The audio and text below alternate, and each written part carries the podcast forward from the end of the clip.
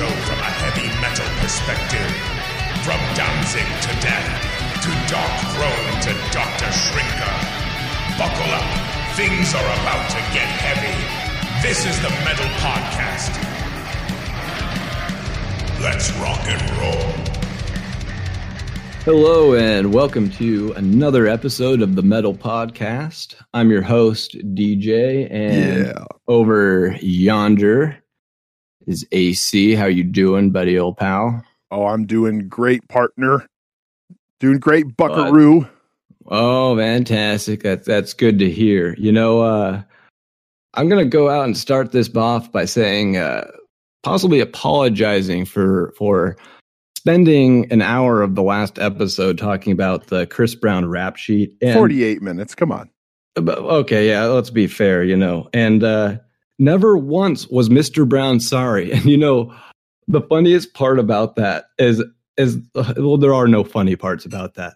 But but more I should say the sadistic part were Chris Brown's reps when they would say, Mr. Brown, you know, this is after, you know, oh, uh, you know, Chris Brown uh sucker punches blind woman in the back of the skull and his reps go you know th- this is a kind of a hypothetical but essentially this is what it was they'd go you know uh, mr brown feels that he was unfairly targeted in this and you know the blind woman was the one who ran into his fist. You know th- so this is the type of nonsense that we're dealing with and this guy's out and free. But you know what? I, I don't want to spend too much time on the negativity. We've already done you know uh, the Metallica uh, review. Well, you know, we got Chris Brown, we've got Dee Snider, the PMRC. Let, let's lighten it up. You know, I found a couple new albums out now. Uh, I think they might have even just come out the last week or two. Um, I listened to Sweet and Lynch, uh, Heart and Sacrifice. That's uh, Michael Sweet of Stryper and uh, George Lynch, formerly of Dokken and Lynch Mob. Lynch Mob. Yes. Yes, and uh, a fantastic record. But uh, AC, what is on your mind today, my friend? Well, see, you said you don't want to do this negative stuff, but uh, I, I want to dive back into uh, some more uh, criminal rappers.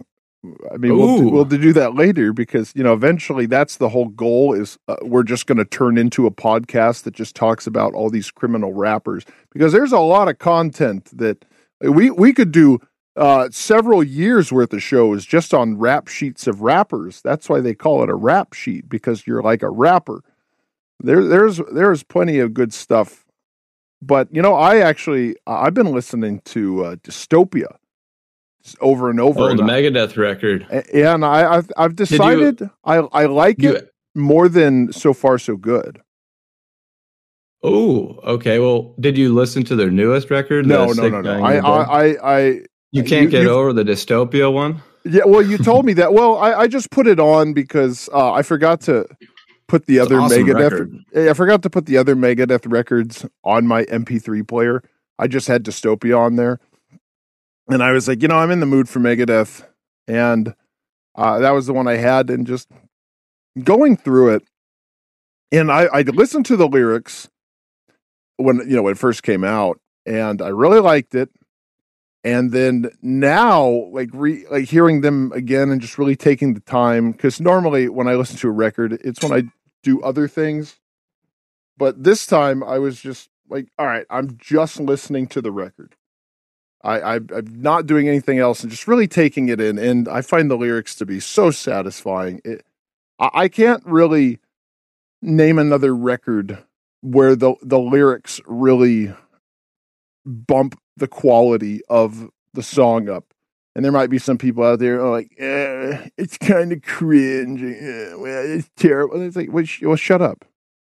You're dumb. Okay, how's that feel, huh? How's that feel, poopy pants? No, the the lyrics are are really pertinent, especially now, uh, and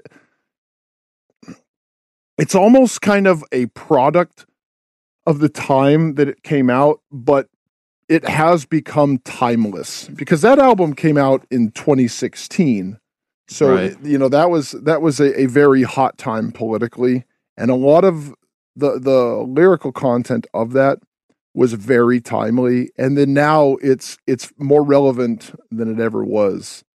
So you know maybe if things cool down socially and politically that album will drop below so far so good but as it stands uh peace sells rest in peace killing is my business dystopia.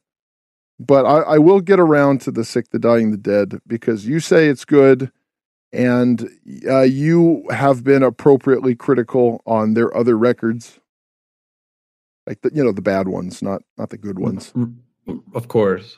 No it, it, what's funny too is their lyrics are timeless and what uh just what what brought up to uh up to my mind as you were saying that is next thing you know they'll take my thoughts away you know like from the holy wars song but you know what's funny too is i actually started reading uh, Dave Mustaine. You know, he's a New York Times best-selling author, actually, of uh, of Mustaine. Uh, but I'm reading his Rust in Peace book. Oh yeah, yeah, yeah. I know um, that book. Have Have you read any of it or know about it? It's kind of I know a couple about it, yeah. couple parts I want to bring up uh, later up in the I'm pretty in the sure episode. I'm pretty sure that's where I discovered that Marty Feldman had to choose between auditioning for Megadeth or Madonna. Marty Friedman. Right. Who's Marty Feldman? Feldman. I, oh, I, I I was mixing Marty Friedman with Corey Feldman. Yes. Yes, you were. Hey, hey, I'm here to play guitar, Megadeth. hey, Angels. Yeah, you want to play guitar with my Angels? He's a musician too, if you didn't know that. Should we do an episode on Corey Feldman? Corey Feldman. Probably not. I think we could skip that one. No, I think uh, we're going to do it. We're, no, we're going to to- do it.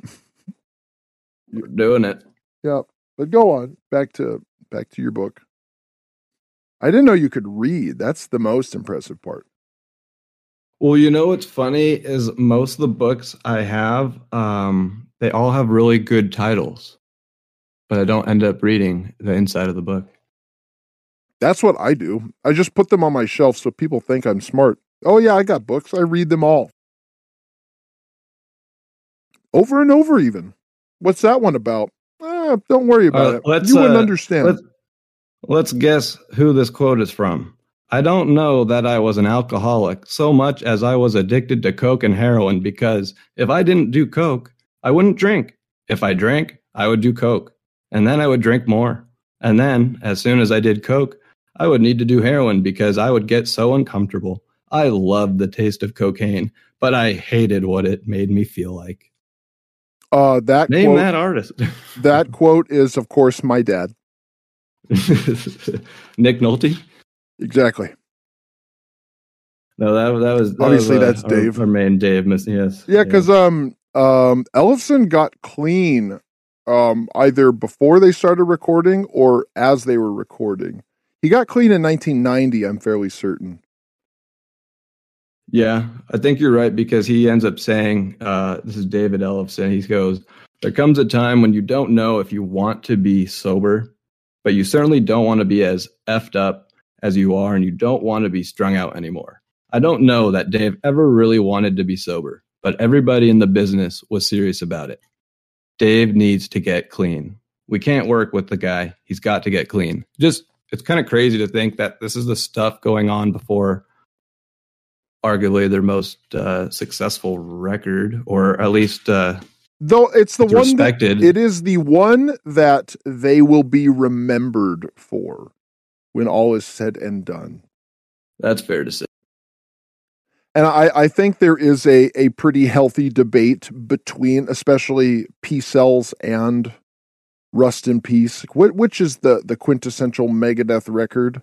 But I think most people that are just casual Megadeth enjoyers, like, you know, let's say someone's favorite band is like Celtic Frost, but they like Megadeth. Because, you know, there's always those people like they they like, you know, like Emperor or or Armageddon or something but they still like Iron Maiden or and whatnot. And I think those people are the ones that are going to say rest in peace. But the, the real Megadeth fans, they'll they will go back and forth. But rest in peace is the one that kind of cemented them as like these are undisputed champions of the genre. And I think a lot of it did have to do with the production. Uh, yeah, that's what I was because say, yeah. because because Peace sells. I've been listening to that record a lot lately, and I'm like, I'm, I'm really blown away. I don't think I've ever really listened to it as much, like cover to cover, as I have now you're lately. now you're coming around. Yeah, I am. that's what did it for me. Is you, it's not just listening to select songs. You just beginning to end. Peace Sells like holy moly, this is a record. Yeah, and I think it's hard for people. Well, it's hard for people to do. Well, the A lot of way the things are hard system is. people. Oh yeah, it's real hard. No, this way the system's set up is you know you, you you'll listen to something on Spotify. And Now, yeah, very rarely you won't you won't like click on the album and then go you know from the first one which is usually an intro like for a minute or whatever usually on, on a lot of artists. But uh, i don't know i'm finding songs i haven't heard before. Uh, i've heard almost all the megadeth songs but there's a couple albums i haven't listened to. I think like the super collider and 13 i don't think Now, i've heard those ones. I from what I understand is Super Collider was really really bad. And I think 13 was also bad. I think those were the two really like terrible ones. I think Endgame was not good, but I, I from what I remember reading is people really hated those two. Because that Yeah, at that kinda what I at- at- yeah at that point I, I had checked out of Megadeth. Like I was just kind of like you know what they've run their course. This band is not good anymore. Dave's the only member. It it's probably just a cash grab for him. He's just really phoning it in so he can do his gigantour or whatnot. I don't care anymore. And it's shortly after that or around that time, that's when he started adding all those songs that he said he'd never play again to the set list. Because I, oh was I- he really did they do that i didn't realize yeah, he Yeah. added added Yeah. those cool songs so i saw them in i think 2006 Oh, oh, if you saw them in 2006, you saw them at the period where pretty much all they played was their their singles and uh, maybe here and there from either Rust in Peace or So Far So Good So What. Like you, they might play Set the World to Fire, they might play Tornado of Souls, they might play Hook in Mouth, but other than that, it was always Peace Sells, Wake Up Dead, um, In My Darkest Hour, mm-hmm. Um, Hangar 18, Holy Wars, Skin of My Teeth, Symphony of Destruction, Sweating Bullets, Trust. They, uh, they did You what's this? Uh, a Tout le Monde. euthanasia. Yeah, I And, don't know if they did that. They did Reckoning Day when I saw them, which was an interesting off of uh, that well, that was also a single. That was the first single off Oh, of. okay. of Was it? All right, then you're right. Yeah, so yeah, they just they just did the the the singles and then and then they also at that time uh, um the system has failed was fresh, so they probably did kick the chair. They did. Um, I don't think. that song's pretty good. I don't. Yeah, they did. Washington is next, and that album hadn't come out yet. I remember that. Like we're gonna play one off our new record. out. King. evil king. So such an evil king. Yes. Yeah, so that that was that was every Megadeth show from like 2004 to like 2009 or 10. That's that's all they did was the singles and some stuff from the new album. And then at a certain point Da- Dave just started playing My Last Words or um The Conjuring. Oh wow, really? Magic, the Conjuring has one of my one of my favorite rips like ever. Well, yeah, and that and that's the So thing is there so there cool. there's an acoustic set that he did i on on like New Year's Eve, like 2000 or 2001, and then you hear him say, "This is a song I swore I'd never ever play again." And then you played. It was the Conjuring acoustic, and uh, the Conjuring is is one of the coolest Megadeth songs, and I I understand why he doesn't play it, uh, you know, lyrically. Um, and I think that is probably like that's the line for what kind of uh lyrical content that can come out of your mouth. Like there there's some questionable stuff there. I don't have a problem with Good Morning slash Black Friday. which I guess it's Black Friday because uh, the lyrics are really violent, but it's a silly, cartoony violence. But it's not uh, poisoning your soul, so to speak, no, it's not. It's it's like or You- telling you to do violence, or that it's cool. yeah, I- well, it, um, yeah, I mean that's that's kind of a, straw man argument. No, like no musicians tell you to do violence. Like there was a Gwar movie where like someone called uh, uh, Oderus and they said uh, this guy is thinking about killing his family and friends, and Oderus says, "Do it!" Like yeah, like that. That's that's a joke. Obviously, no no one actually says. There's probably no artist that's had any kind of fan base or traction that has told people to commit acts of violence. Like that that's that's a, like a total straw man. Like that's stuff from like TV shows. Yeah, but there were like those. Remember when like those hundreds of people got really hurt at that Travis Scott concert because they were rushing the stage, and But apparently that it but happens that at had his nothing shows. that had nothing to do like he didn't say go trample people, go hurt people. Now I I do understand that Travis Scott w- was reveling in the carnage and this guy is clearly a scumbag like all these rappers are. None of these rappers are good people by the way. Every single one of them is a scumbag. But he wasn't like, "Hey everybody, go hurt people right now." That was just a thing that happened. Like we don't want to be hypocritical yeah, That- no, that makes sense. something that happened incidentally and he had no problem with it in fact he seemed to enjoy it and i and i'm sure that th- there are people out there that do enjoy when negative things get attached to their name because they get some kind of publicity but that doesn't Yeah, mean no publicity is uh, was it no publicity No. is bad publicity? there's no such thing as bad publicity Oh yeah, there you go. Yeah, Yeah. yeah, that's what I was trying to say. right right and i got you i, I knew it Hey, yeah, appreciate Yeah. that. i'm your safety net Make sure I don't do anything stupid. I Where were we tried on that one? what's that from it sounds like a Uh, Norm happy, Macdonald happy. bit. Uh, Oh, I was well, close. not- Yeah, Happy Gilmore. Yeah, yeah. Yeah, Happy that was the, the caddy said that. Yeah, yeah. Yeah. To the, the, the young caddy, right? hmm Yeah, yeah. Okay. Get out of the way, Mister Gilmore. Let's try to like tee Uh, up. good good luck with that. He's just standing right in front of the guy. Yeah, exactly. Like, where were you on that one, dummy? Yeah. that I I, I kind of like that movie. That movie's pretty funny. I haven't seen it in 30 years or wherever whenever it came out 95, 96. But, Where he gets beat up by Bob Barker. Yeah, yeah, yes, that part's funny. I, I like um when um when the guy keeps calling him a jackass, and then he swings, and then just the the club comes out of his hand, and he goes, "Club went further than the ball." And he goes, "Oh, you know, the guy, and it's rainy, and it's, it slipped." I like that part because it, yeah, that's really funny. But yeah, you know, yeah, we don't need to do a show on on Happy Gilmore. We're we're here to talk about Probably not. criminal rappers. Yes. Yeah, so And you, I thought you said you had one that that you. Um, I do, I do. That you- Don't- you worry about it. Don't you oh, worry. okay. We're, we're right. gonna don't, we're don't gonna want you to forget. no no no. We're, it's right in front of me. I have it. I have it.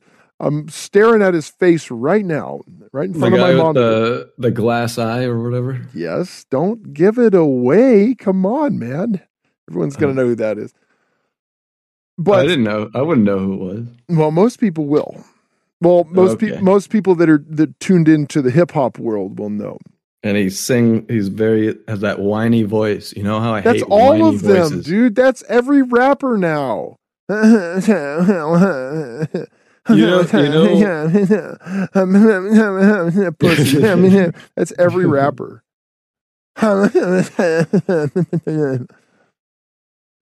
They- they- they've taken it. it- It's more than just the uh, the mumble rap. it's the- it- it- it's the obituary style of rapping. You don't need lyrics; you just make noises.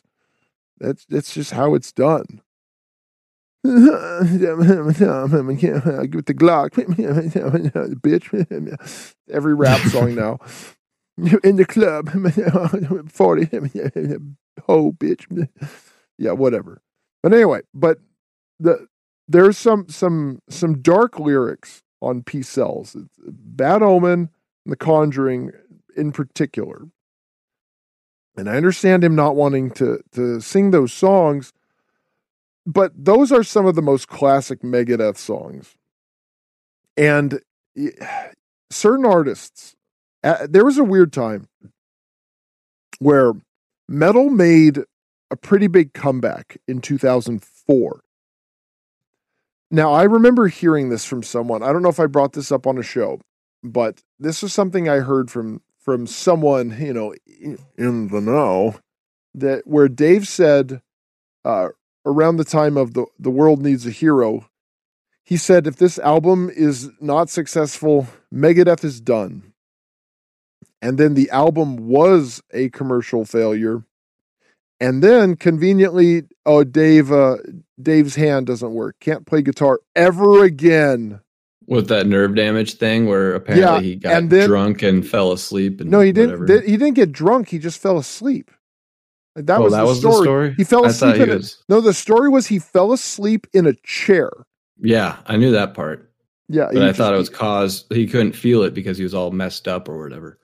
No, well, maybe the the story that he told uh, on on TV was that he fell asleep in a chair, and and the way he was sitting caused nerve damage in his hand. But then metal started making a comeback, and oh, oh, my hand works after physical therapy, and he's playing better than ever. It's not like they had an album in 2004 and he's just like, "Oh, I don't have the dexterity to to sing and play, so on this tour, I'm just going to be singing, but I'm doing rehab and it's going to be blah blah blah blah blah."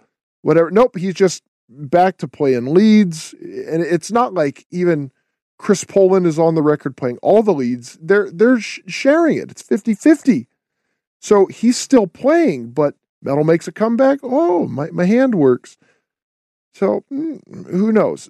But there was this time where artists in general from this era, they were all really phoning it in. It all, it all, it, it felt more like they they thought we can do whatever we want because people like us no matter what, but they were not as popular as they wanted to be. And I think Dave's Gigantour kind of showed him that. Because, you know, Gigantour is still playing, you know, stadiums, arenas, or whatever. And it probably wasn't as successful as he wanted it to be because he got all these bands and some bands that were pretty popular at the time, but he probably couldn't fill out stadiums. And then Megadeth went back to playing more modest sized venues. So I think he was like, okay, I got a shot in the arm. I'm not as big as I thought I was. And I think people are not generally happy with us playing the same songs over and over because at that time social media started growing. Like that was the time MySpace was getting big. Facebook was in its infancy.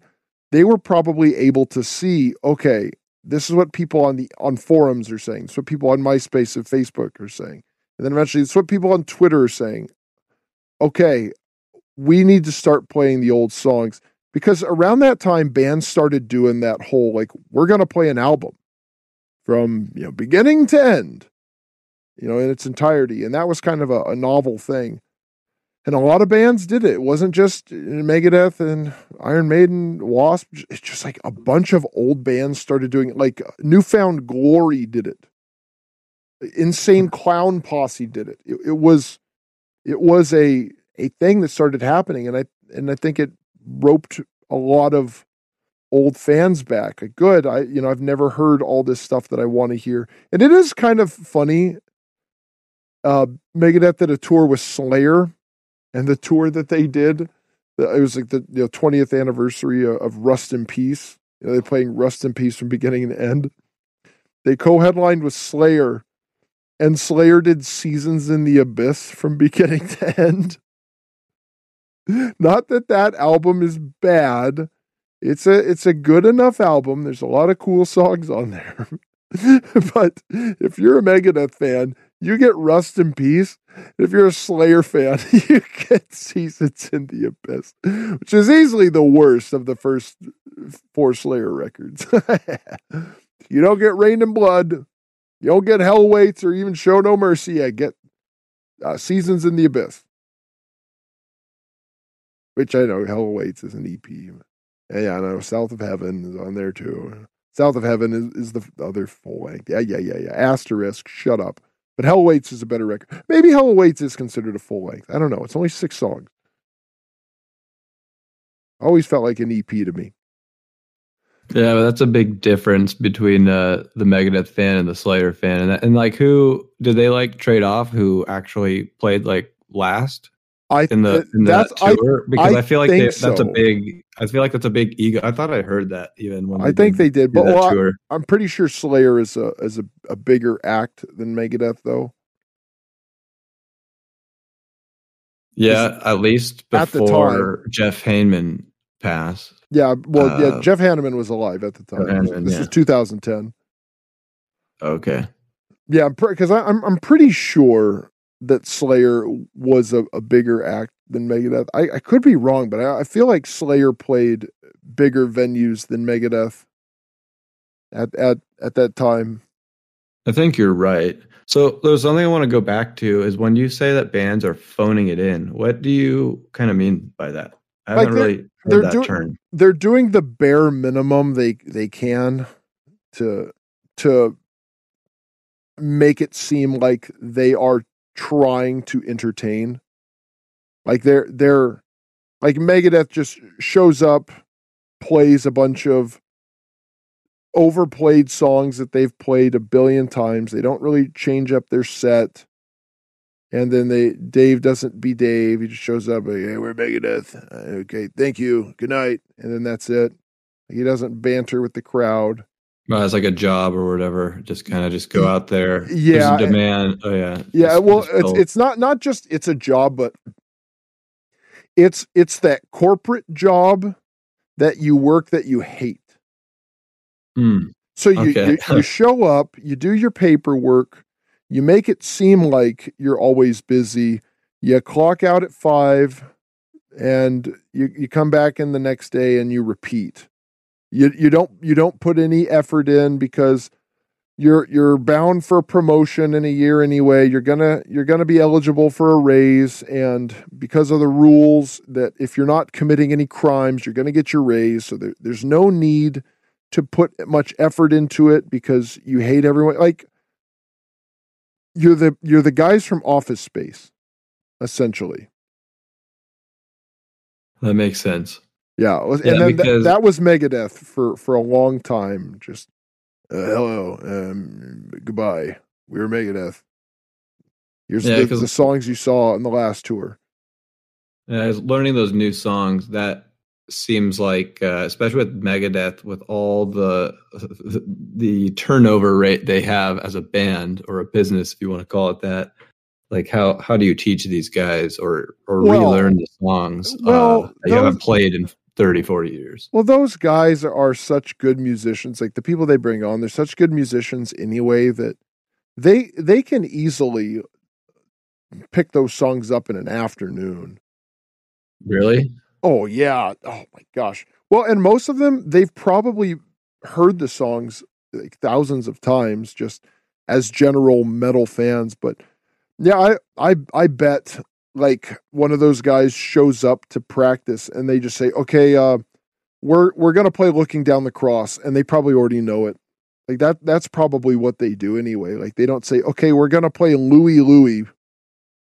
Okay, we're we're to play um um blitzkrieg bop like they're probably like okay we're gonna we're gonna do five magics like we're gonna do um Oh, you're saying Mary like, not Jane. just- not, not just some starter song that everyone knows. Like, yeah like yeah we're not, uh, not do- like not even we're gonna do we're- Peace Sells like we're gonna do something like you're gonna know yeah yeah yeah we're we're, Iron we're Man.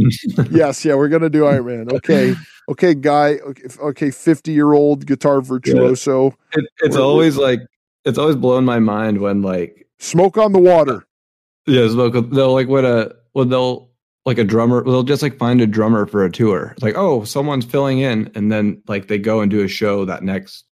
I don't know day, week, whatever. I- Like so, you're saying being that good a mid musician? tour they'll do it yeah, that's what I mean. That that blows my mind. Yeah. Oh, I mean, Yeah, yeah. the- These because these guys, th- th- they're at. This is the equivalent of like all-star baseball players.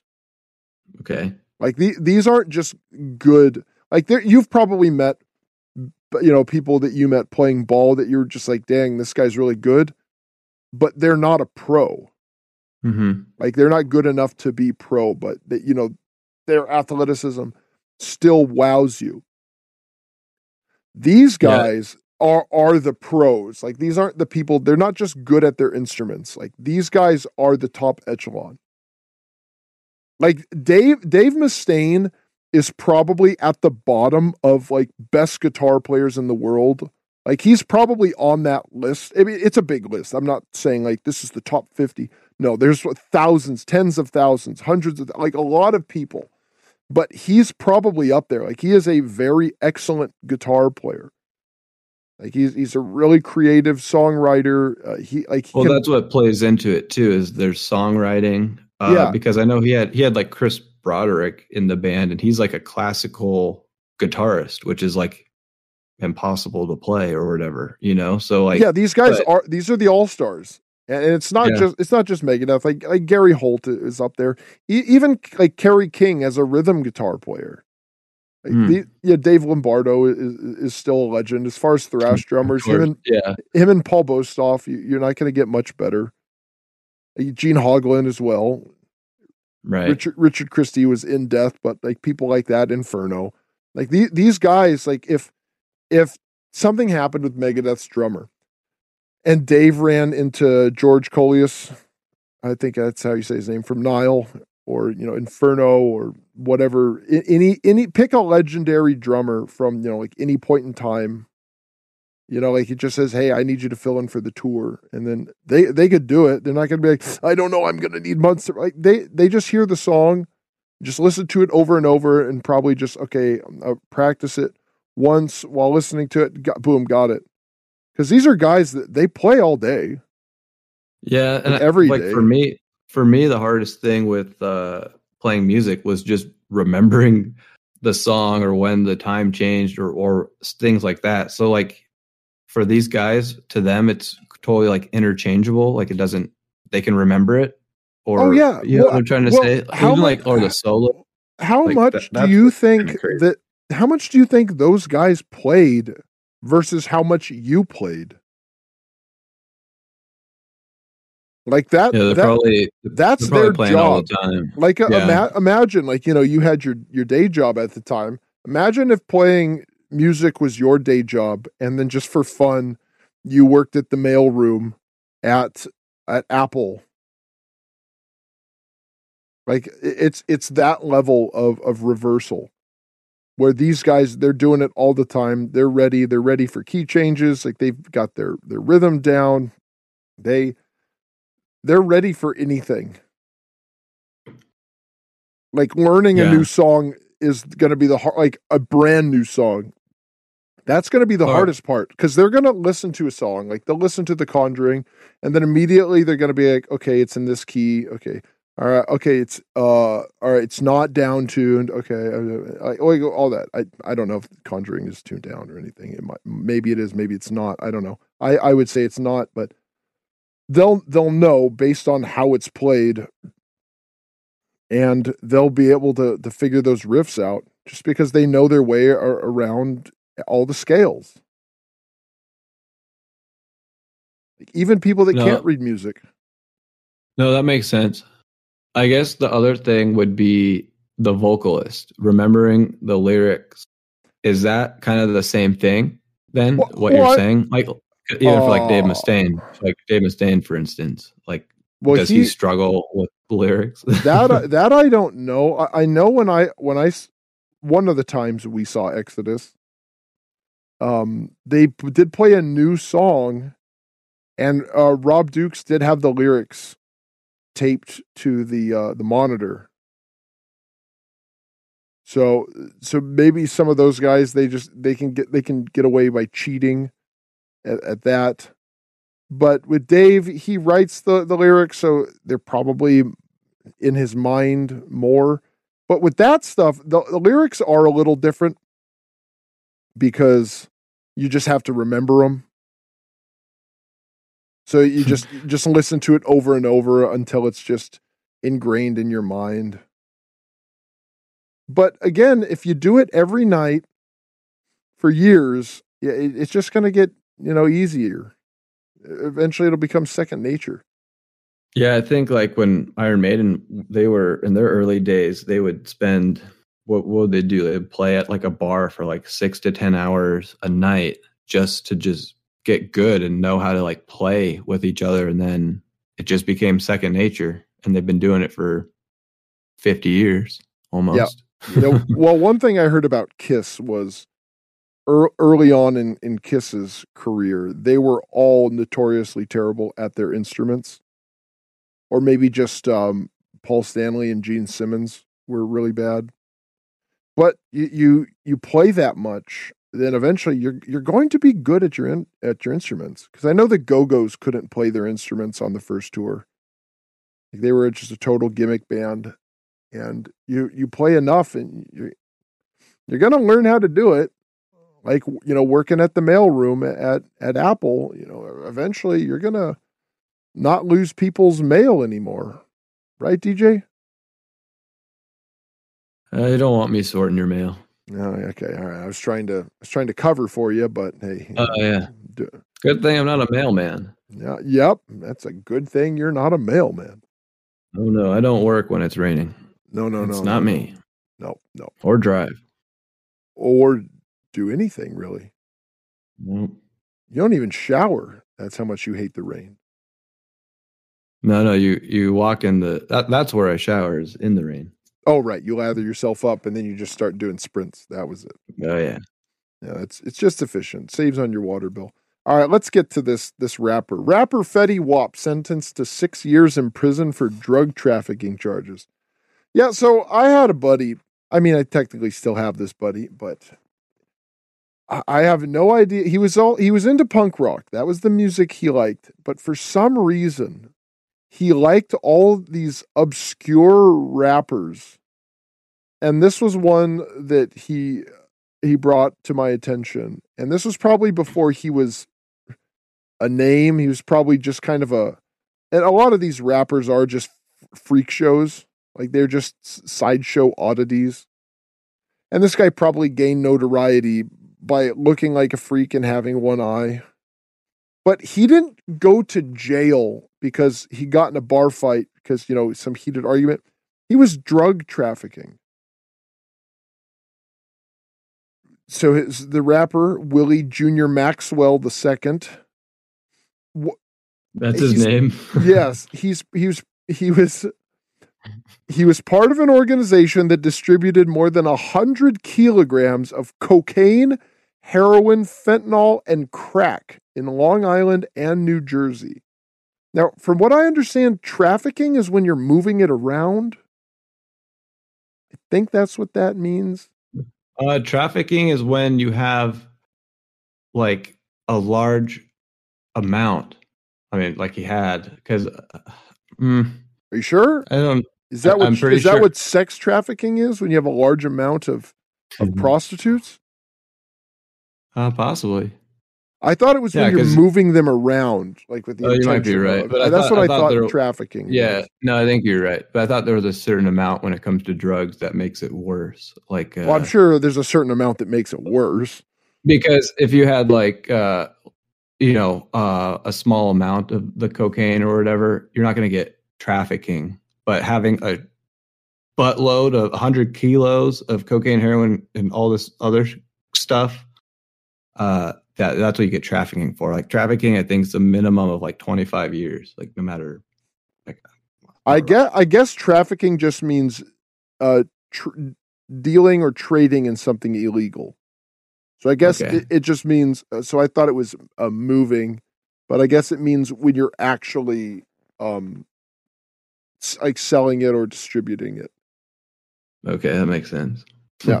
So I know this guy just because he he's a sideshow freak. Ne- I can't tell you another one of his another or any one of his songs, but I'm sure uh, they all sound the same. And uh, the reason I wanted to talk about this because one, this guy's a freak. He got popular because he has one eye, and all all of these rappers, none, none of them are unique. None of them really make you think. None of them really um, stimulate your brain. You know, they make you ponder or self reflection. They all sing about the same thing. Let, let's um, I'm gonna look up some Fetty Wap lyrics, and um, we'll we'll just we'll just kick them around. See see how we feel. Fetty Wap lyrics. You know, I'll just you know, first song. Uh, genius.com Fetty Wap lyrics. Uh, okay, I saw one called Trap Queen. Let's let's look at that one. Mm, 7.3 million views on genius.com. Oh, okay, so intro RGF production Remy Boyz Yeah Ah 1738A.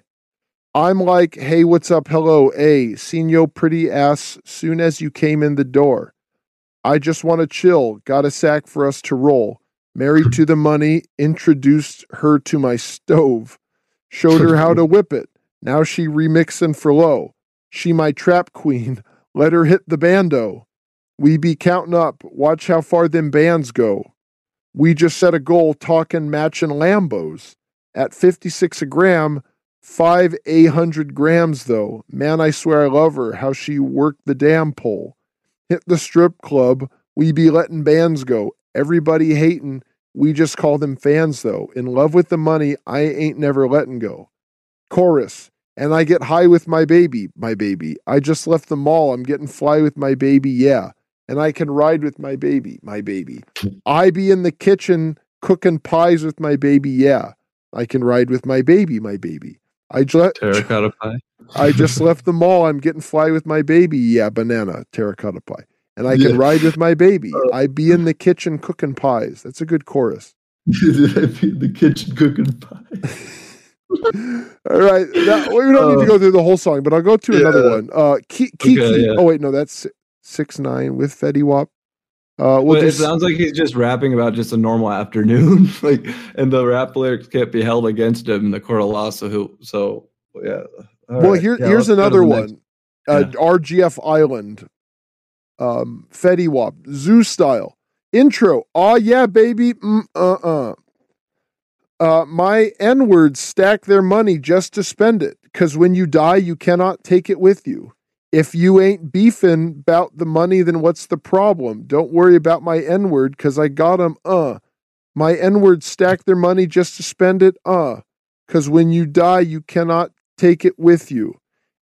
And if you hmm. ain't beefing about no money, then what's the problem? Uh, don't worry about my N word. Zoo wop got him. Uh, now the the, verse that was the chorus. Starts with the chorus. Oh, okay.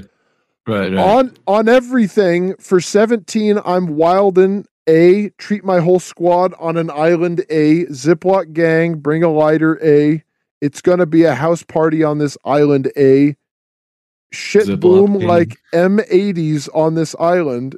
It's a lot of trillionaires throwing dollars, causing pure hell, wildin' out on this island. I do this to swell, my pockets to swell.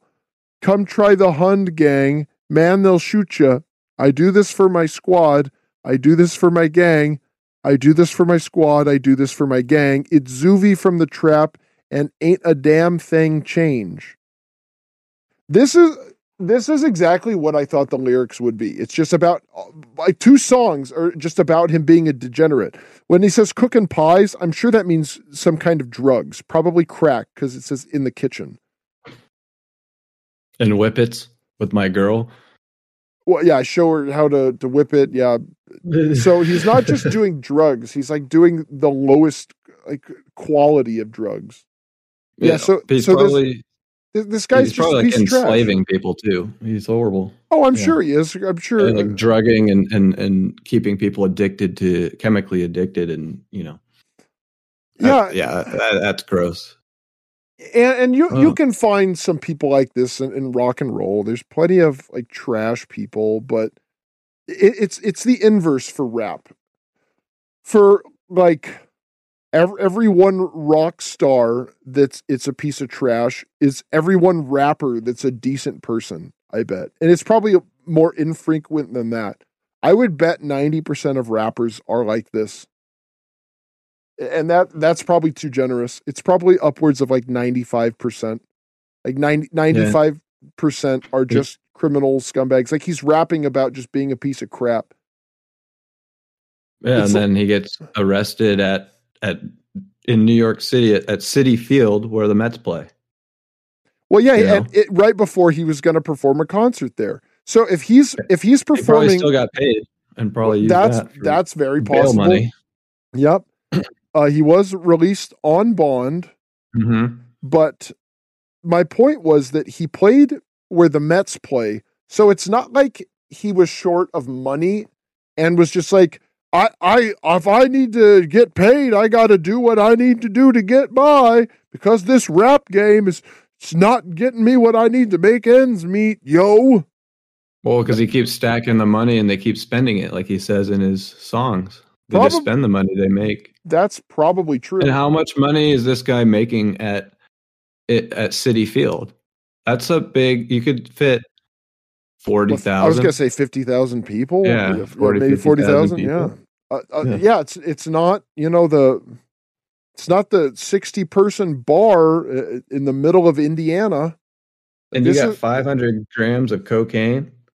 Uh, well, I think that's what they got him for. Um, the five hundred grams of cocaine, but he was with people.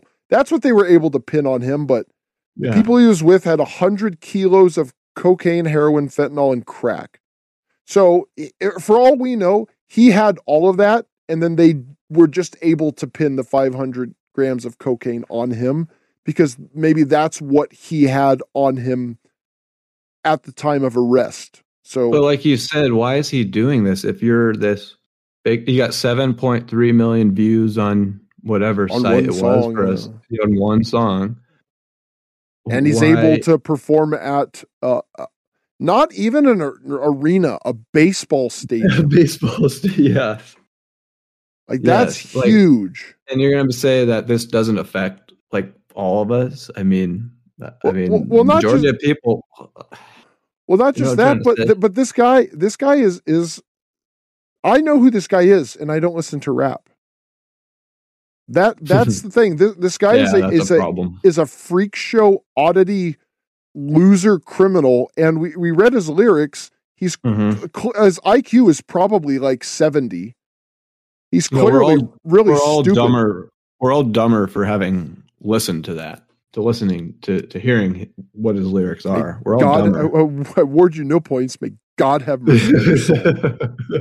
Dang it, we did it again. Oh, different movie, but Yeah, but that you know what? I don't really like that movie, but that line is so immensely it's funny. It's so funny. I award you no points. May God have mercy on your soul.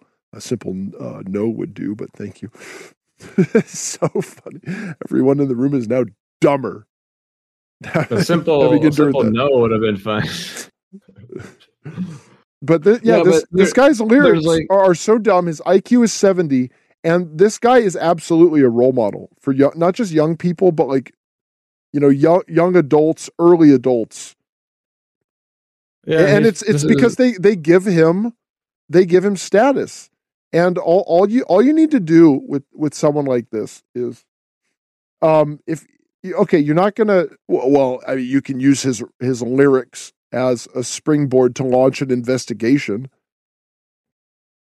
And I, I think nine out of ten rappers, if you, you use their lyrics to, to springboard your investigation, it's going to lead you to a conviction, like probably nine out of ten times, because these Oh, you people are stupid too. Because they they have to flaunt it.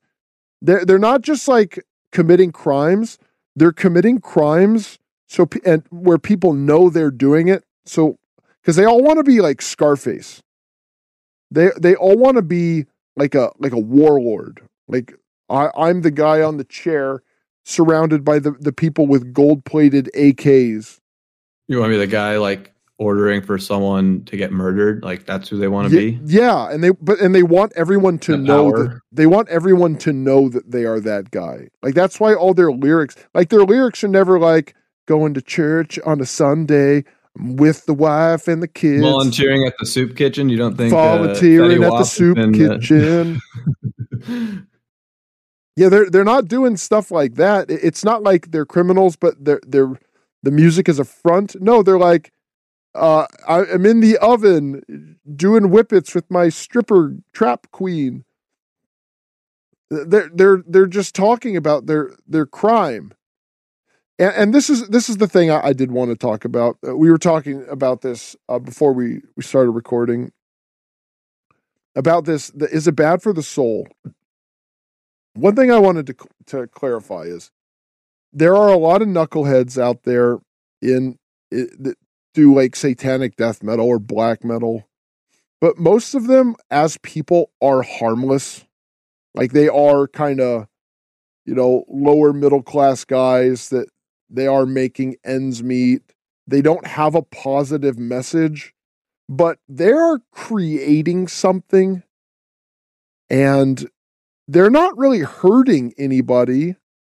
Now they they are committing sins that I think uh, you know take take it up with Jesus. Good luck, buddy. You know, roll that dice. But at the end of the day, they're not hurting anybody. So if you go to see Deicide live in concert, because this was something you said is like, what am I supporting?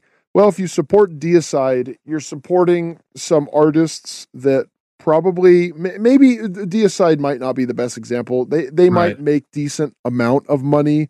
I don't know how successful they are versus like like Cannibal Corpse is you know, you know, pretty successful as artists, but they're not making that much money, but you're just supporting some artists that are just working. They have, you know, maybe a wife, kids, mortgage, normal people. And then when they're done with their tour, they some of their members might work a day job or they're just got to work on the new album because you know we got to we got bills to pay. But with these rappers you are supporting criminals. Like at, at least these these guys that that have these these very negative lyrics not that rappers don't have negative lyrics i would argue that their lyrics are worse because like these guys they practice what they preach I was gonna say they're actually talking about what they're doing. Like Glenn Benton isn't. He's not. Uh, well, I, am not gonna. Yeah. Well, yeah, yeah, right. Yeah. his, his lyrics are pretty dumb, but he's just kind of like, yeah. like clearly, like Glenn Benton. You know, you you got some issues that you need to work out. For sure. But you know, he's he's not. He's. It's almost like it's like the Venom style, where it's so over the top. Mm-hmm. Like it, it's it's yeah. comic comically satanic not that I'm saying it's okay, but it's it's so silly and so tactless. But it's like watching like the WWE or something. Yeah, almost. that that that is that, is level. almost yeah, where it's just it's so the say the satanic stuff is it's so over the top. Not that it's okay, but it is what you're supporting is pretty much benign. The I I have a greater problem with with the satanic stuff. The satanic music to me, the biggest problem is that it it makes people think that Satanism itself is harmless. And while Glenn Benton and Trey Azagthoth or pick any other, uh, uh, I think t- uh, Tony Vincent, because you know, I, I I've met most of these people, and you know they're they're just regular guys that you can talk with and they're all right like steve asheim from deicide i i met him he was a nice enough guy. Um, i met uh, tony vincent. Um, God, uh, a lot of these people they're just they're just regular dudes and they're they're putting on a a persona mm-hmm. because they don't understand that they aren't the rebels. Because and like like the WWE, it's it's all kayfabe. Have you ever heard this term kayfabe? I don't know if you're into wrestling. no, I haven't. Okay, so k kayfabe, like you, okay, so you know enough about wrestling to know that like they'll be like, this guy, he's he's he hates this guy because he did this thing but you know oh, yeah, it's yeah, just yeah. a show like you mm-hmm. know behind the scenes they're they're essentially just they're actors they're just putting on a performance. It's like that where the, these guys are doing the the satanism because they're like we're rebelling. We're all about the independence. We're trying to say no to the system. But the the Christians are the heels, and in in wrestling, the, the heel is, is the the bad guy there for you to to boo, and the face is the guy for you to to cheer. And they they turned the Satanism into the face to Christianity's heel. And these these guys, yeah, and these guys just don't realize it. And these these Satanist guys, they are benign, but what it does is it makes people okay with Satanism existing, where they may be harmless, but Satanism itself is not, because it's not just people that go there and just say, we don't believe in in God and this is our it's it's not that. There are some people that do that and those are just the foot soldiers. That's there. And you may not believe in like demon sex blood magic, but there are people that do. And mm-hmm. that that's the thing that really should concern you.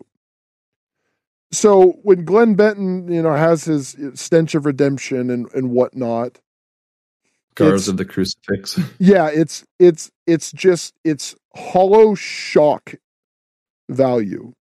Not that I like it, but it is it's it's mostly benign. But it's like it's like having a really ugly mole. Like you really should remove that, but if you don't, it's not going to kill you.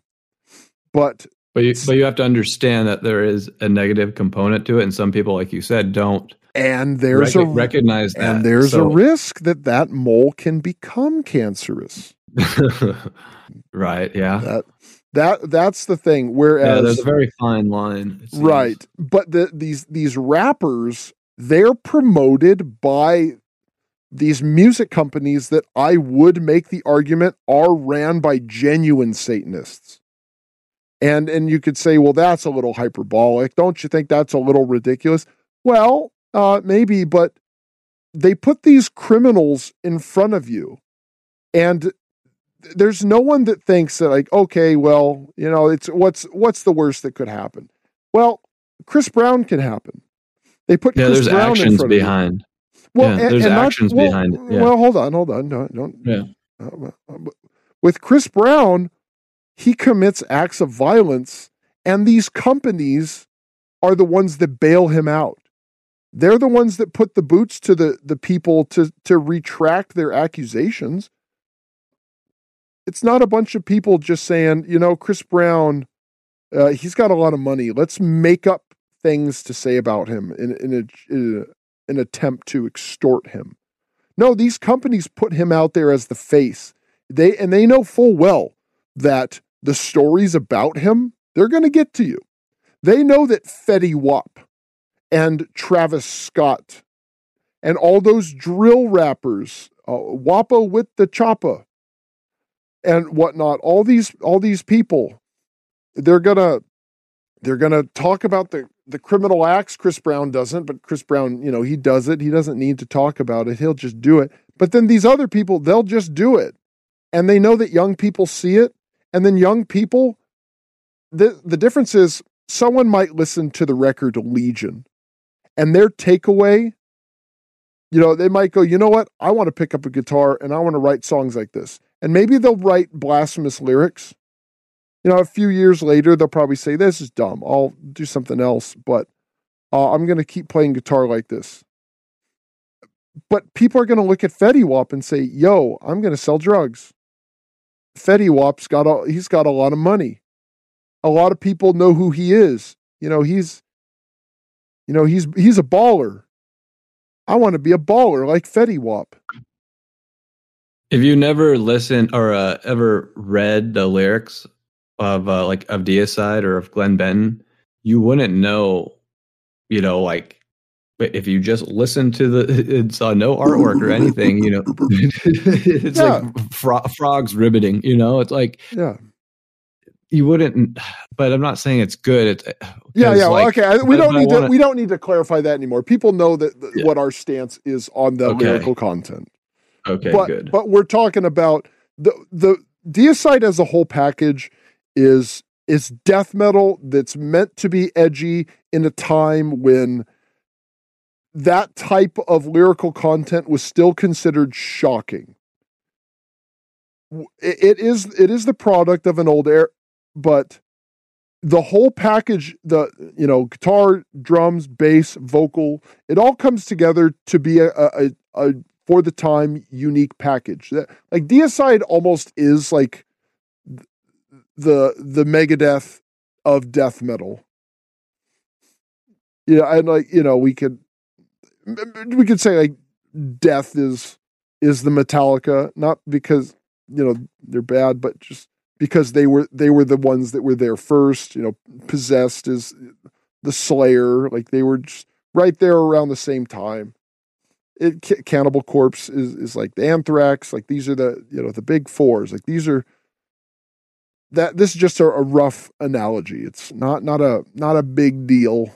Just don't don't get too hung up on on what I'm saying. Is just a metaphor. Like these bands were just kind of a kind of a thing and at the time, they were trailblazers. So someone might pick up a guitar, listen to one of these bands, and say, I want to play like this. And it is creative music. Deicide does have a lot of cool riffs. They, are a creative band. Lyrically, um, I would say bad for the soul, but musically, I, there there's a lot going on. Deicide is one of the better of those classic 80s death metal bands. But there is there is no value to come from Fetty Wap. It's not like he's like this operatic singer and he's like a really good musician. I'm sure he raps over synthesized drum beats that are just super basic and he goes trap queen maybe he doesn't but he does he's not he's definitely not a good enough singer to justify the, his bad lyrics and his criminal behavior and that's what rap is and and supporting rap you you are supporting criminals. And they're all backed by major record labels. Like you you have to to like search the like you have to scour the ends of the earth to find a, a good metal band because they're all buried because these record companies don't want it on their label. But they they want all these rap groups. And you could say well well that's what's popular. And again back to airheads. Why are if they're so hot? Why aren't they on the radio? Well, it's because you don't play them. People would love to hear metal on the radio. People would love that type of forum. People want that. People would love like metal clubs. People like rap because it's widely available. It's the same reason people like Star Wars, Marvel, Transformers, Fast and Furious because it's it's just easily available for them. It's in front well, of think, them, so they know it exists. And I think too, especially for rap and hip hop, if you go, if you want to have a, a beer with a friend or something and go out, that's the music that's going to be played. Maybe well, that's kind right, of what because, you were saying. Yeah, but, because but, that's what's widely available and that's what's pushed. And then uh, if, you're usually if you know metal, drinking or doing if whatever. metal was was what was played on the radio and pushed to Spotify, YouTube, or whatever, that's what would be out at the bar. It's because it's not because rap is popular, it's because that's what they've chosen to champion. And I say these these executives are almost certainly satanic because they put that in front of people knowing that these are criminals, knowing that this music has no value, and they push it everywhere so people think that it's popular because it's everywhere. Yeah, we do have options, and they're choosing that option. Yeah, and um, it's and it's not some kind not of okay. it's not like a no. free market thing. This is what's popular. So this is this is what we're pushing. No, no, no, no, no. They've manipulated the market and made you think that this is what's popular. No, no, no. They flood the airwaves with this, and they've artificially made it popular. That there, I, I, I find it very hard to believe that given the choice that the majority would pick Fetty Wap over. I bet there's independent metal bands that would be 50 times, 100, uh, tens of thousands times more popular. If just, here you go. Uh, wh- which one do you pick? Neither one is more popular than the other. Just which one do you like more? And of course, there's going to be some people that naturally, well, they they reject more aggressive music, but not to the levels that we're seeing. Like metal is not that niche because it's still going on. It, it's like it's still celebrated. It's still popular versus other types of music besides you know basic blues or like you know generic dad rock, jazz. People are still making metal. Now there are synthwave acts, but there's there's very few like new wave or modern rock groups. Very few. No one's out there really sounding like Duran Duran. No. But Duran Duran is still really popular. Metal Well, is thing- timeless. Rap i- is is is the fakest thing. No, you're right. I think there's one aspect of music we really haven't talked about is kind of like the the EDM type music where it, it's kind of there's rap elements in it and sometimes rappers are uh, involved in it as well, but we haven't talked about uh, that specifically uh, because I actually went this is here we go again with the con who, who am i supporting? Well i did go few years back to um a festival whatever you call it an edm festival and it was uh Kaskade. It was called the sun soaked festival and it was by like the queen mary or whatever in long beach. Um it was interesting um and i went with you know some friends but yeah like it's um no, it, and I think Kaskade is actually like a Mormon guy, which I found kind of interesting. But Yeah, Trey Parker sure. from Orgazmo. yeah, exactly. Well, we'll we'll get into that some other time, but you know, we're Yeah. we're, we're going to take a, a break. Where we we ran a little longer, but uh, gosh, people, you know, creativity. All right, that that's what I Yeah. preach. Making things. I, I, that- that- that- that- that. I I have to add a asterisk preface, but we're here to to celebrate the music and the creation process. So, from the band Blood of Angels. We have their latest single, Spillage. They're very nice guys, good song. So maybe it's not the best for your soul, but you know what? It it, it may It inspire be you Fetty to. Wap. It's not Fetty Wap, and it and it, it will probably inspire you to to want to be better at music. So we'll see you at the other side of this song.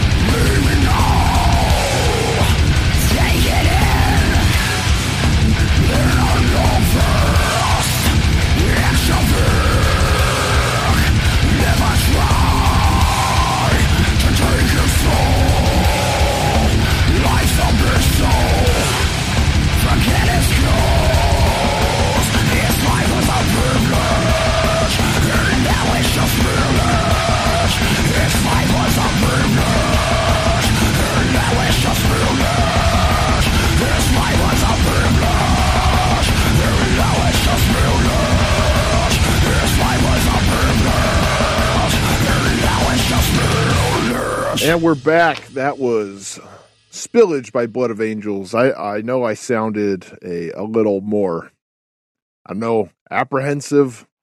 Uh, but no, no, it's a good band. They're nice guys. They work hard. Support them. And maybe if the lyrics aren't your thing, yeah, you can't really understand what they're saying without reading it. So, yeah, just have a good time. Use your imagination. Maybe they're they're saying whatever you want them to say. Whatever your opinions are on anything, that's theirs too. So check out Blood of Angels, especially their newest single, Spillage.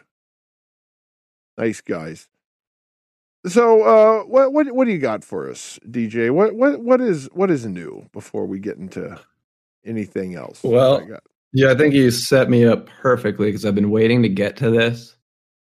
It kind of it's perfect timing, so to speak, about our topic about poisoning the soul because I listened and perhaps I should have listened or looked up the lyrics first, but you know, hey, let's let's hold hold me accountable. I listened to War Against All by Immortal. Uh cover to cover, it just came out uh 2023.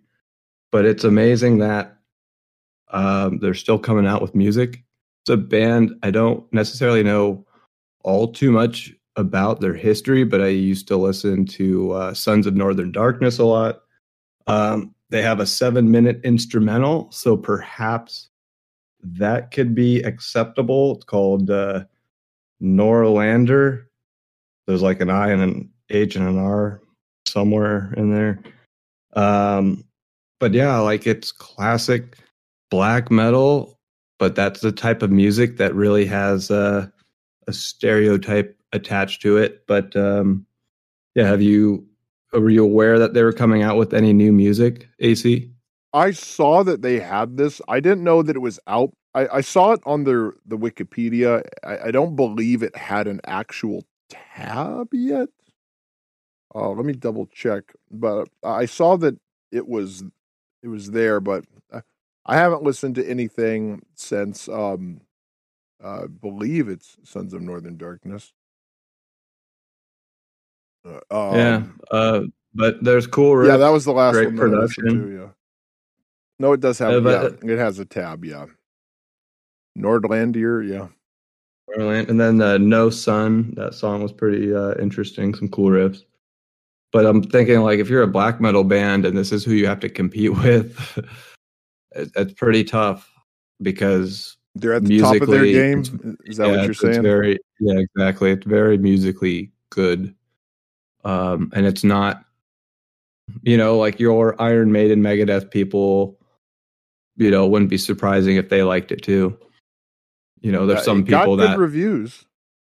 Did it? Yeah, yeah, no it's uh i would imagine so. It's uh musically like i'm saying it's good. I did not look up the lyrics or necessarily know i well, mean yeah, the band. they they dress up in corpse paint and they well, have yeah, like this, the, the, uh, the thing is with a, with a lot of black metal bands the their actions are darker than their lyrics. A lot of their lyrics, it almost you know, some of it it's, you know, a little more obvious than others, but it almost seems like philosophy. Especially with when you get to like Emperor or Nachtmystium. It, it's it, it's not the, as the one simplified I, as like death metal is.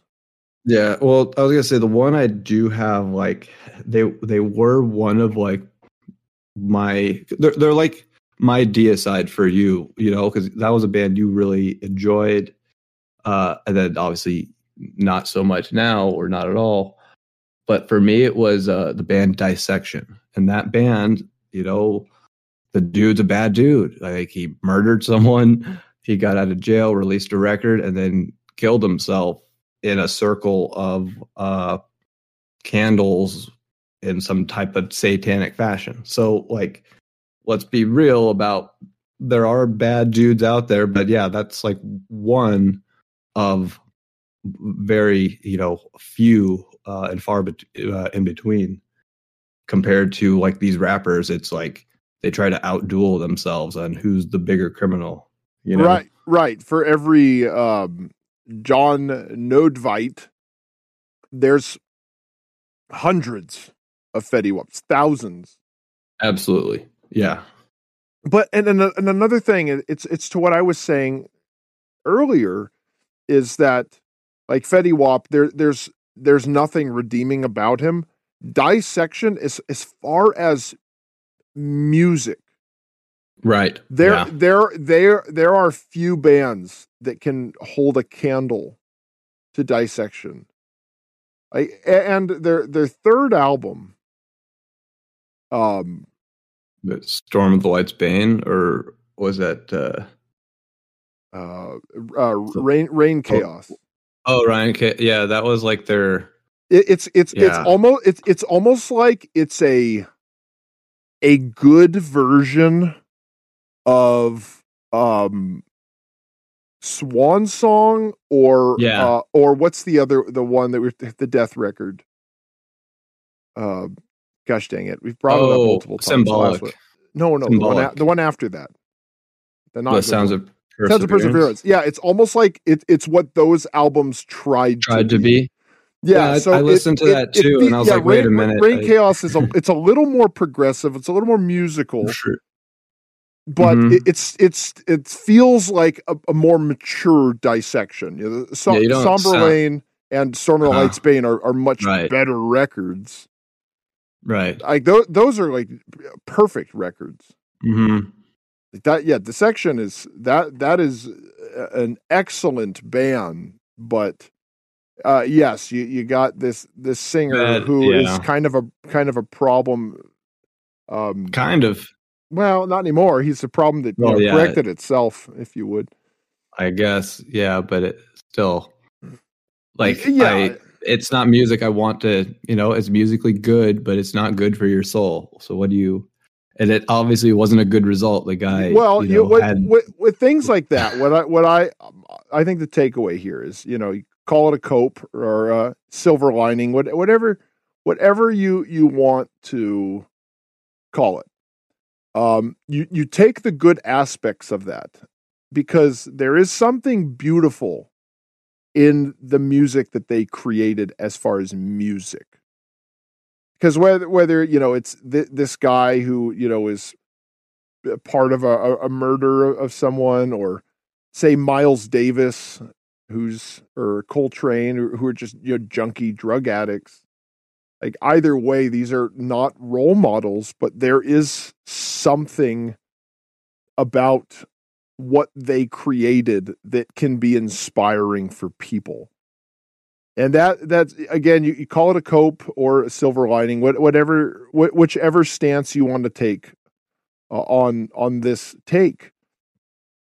Uh, I I think it's perfectly fine to take the good aspects of something bad and turn it into something good where there's nothing from Fetty Wap that you can take and turn it into something good because I, I can see someone listening to the Somberlain and thinking I want to be inspired to create my own stuff. And this always hit me in a certain way that makes me think about how I want to approach songwriting.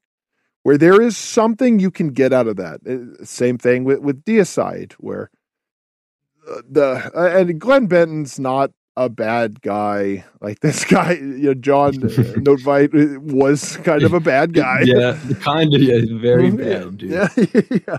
Turn, turned out it didn't turn out so hot you know so Uh, we shouldn't necessarily glorify him and we're not but i've seen other people say like yeah. this is like they post like pictures of this is john nightfight when he was young or, or something it's like ah well I don't really agree with you know like i really enjoyed the music but that that is a case where the person did some bad things and isn't someone that the kids should look up to but Right. there are redeeming qualities in the fact that you could see the guy play his music and say, "Hey, look, that's pretty cool. He's singing and playing guitar. Uh, I would like to." and write he's writing really like good that." songs. Well, Yeah, that and and yeah, because this this is the thing. We'll we'll we'll talk about you know Chuck Schuldiner Yeah. and and, and how Chuck Chuck Schuldiner, uh, he he did kind of ev- evolve. I- I- I- you did read that quote of his, and uh, I my my eyes kind of rolled back into my head like so far that I thought I was demon possessed, but still, I understood what he was trying to say. Like that whole thing, like humanity is ugly. I don't need to write about it because I, I I hate that attitude.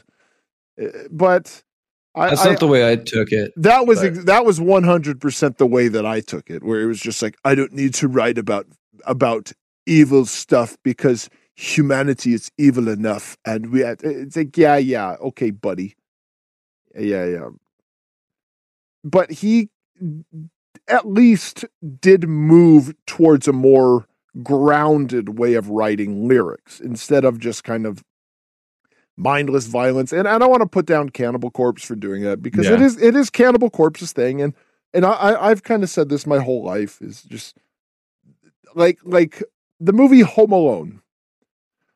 The the violence in that, if it were realistic, th- those those robbers would have you know been dead long ago. There's just no real consequences to it because it's presented in kind of a cartoony way, and that's how I see a Cannibal Corpse lyrics. Like that that is their thing. They want to write about silly obscene violence. Okay, that's their thing. But Chuck Schuldiner basically said I don't need to do that because I can approach uh, lyrics from a more grounded perspective and there's plenty of actual variety in life to have enough substance for lyrics that can be relatable. That was that was what he was saying. I didn't like the way that he said it. It felt very much like "I- I'm so smart. Like no one else has ever thought about uh humanity having a dark side before. That's how it came off to me. Or it's like, okay, buddy. Like uh uh Tom Araya. Yeah, but- Tom Araya said that once. Like he was talking, hmm. he's like, society. I, Slayer writes about the evils of society and the dark side of man. It's like, shut up, dude. You got a you got like a pentagram in your logo. yeah, yeah, yeah, shut up. Just shut up. And I'm not putting down Tom Araya or Slayer, but it's just when people say things like that. It's like, guy, you're not the first person that's ever observed that. But you know, I, I would say in Chuck's defense is that all right, you are, let's say, trying to write more wholesome lyrics, so to speak, but your band's name is Grounded. Death. grounded. Yeah, not ground, wholesome. ground, grounded, grounded. Uh, but your band's name is Death, and I think that put them almost in a box, so to speak, where you know, like, oh, who do you listen to? Death. Like when you say that to the average person, they look at you like, what is wrong with you? You know what I mean? When it's almost like, um, You listen you to just- Death? What a freak. I'm to go back to listening to Fetty Wap. yeah. No, Yeah, I, no. I, I know, I know, what, yeah, I know, what, I know what you mean. Yeah, yeah. yeah. Yeah, I- yeah, I know, but I, yeah, I know what you mean. That someone like you listen to something called Death, you listen to something called Cannibal Corpse, you listen to something called Morbid So- Angel. But so I listen, I listen a- to Fetty Wap. Okay, I listen to normal music, So but I'm that's saying he probably had like a he probably had like a chip on his shoulder, like, hey, like this is what Chip- we're actually chip- trying to do. a chip on a chip on his shoulder. yeah. Well, why do you got to do that? Well, you're welcome. yeah. No, you ruined everything. Chip on ruined? shoulder. Or made it better. I'm gonna use that now. People are like, "It's shoulder, not shoulder, you dummy." We already think you're stupid. People already think I'm dumb enough. You- I don't you- need a reason. For you idiot. You're so enough. Oh, You're so stupid. I'm gonna go back to listening to Fetty Wap. yeah, they all do too. I know they do. Oh. But Oh. yeah, and that was something I also wanted to I point you- out is we live in Oh. a society where people will think that you're a freak for oh. listening to something called dissection or death, but they'll listen to Fetty Wap as though it's normal, even though like the guy is a piece of garbage and living he in a trap house. and he and he raps about it too. Who left out his, his afternoon? Goodness gracious, yeah, that's that's crazy. That's I, I bring this up often. It's like I feel like I'm uh, I'm either a genius surrounded by morons or a moron surrounded by geniuses, and It's it's, like, definitely not the latter, okay? You are definitely not surrounded by geniuses. Oh, I appreciate that. Some, I mean, the people around me sure make me feel like that, though. Goodness gracious. Well, that's the world that we live in. When we live in a world where people think it's normal to listen to Fetty Wap, and they think that you're the stupid one. No, no, no. We're all we're all jumping off the cliff. What do you mean? We we're just doing it. What? What you don't want to jump off the cliff? Wow, what a weirdo! Like you're over there You're listening to Questions about it? you're listening to death and and not wanting to jump off a cliff. I mean, this is catered to you. Go get your Fetty Wap record and jump off the cliff with us. You like the death, I can tell. What's wrong with you? You yeah, know, that, it is- that's the world we're in. Yeah. no, it is. But and, uh, and and again, that's what I say. That that's the Satanism because people Yeah. Satanism Yeah. is, not this this this clown show where people put on robes and light candles Mhm. and then they go no no like the, the the the Satanism. If if you've ever looked into like the the Satanic Bible and like the Anton LaVey thing, it's all about independence, uh, quote unquote. But really, it, it's it's it's about hedonism and, and nihilism. It, it's about essentially abandoning rules and order, and that makes matters. yeah, and that and that makes you complacent with bad things that happen because you'll be out there be like, oh, this Satanism, they're not hurting anybody. It's like, yeah, but the, the people behind these companies have convinced you that that like listening to Fetty Wap is normal. And they've pushed this in your face like like just a, like a dumb criminal. And the next thing you know, um, th- they're talking about lowering the age of consent because it's it's anti LGBTQ to have the age of consent not be 10 like that that's the satanism. It is just the the inverse of reality being normalized. In a sane world I, death would have been admitted to the rock and roll hall of fame. Right. and and, and an iron maiden would be in the rock and Oh. roll hall of fame Not and oh, not, not Rage against, Against the the Machine. machine. Yes.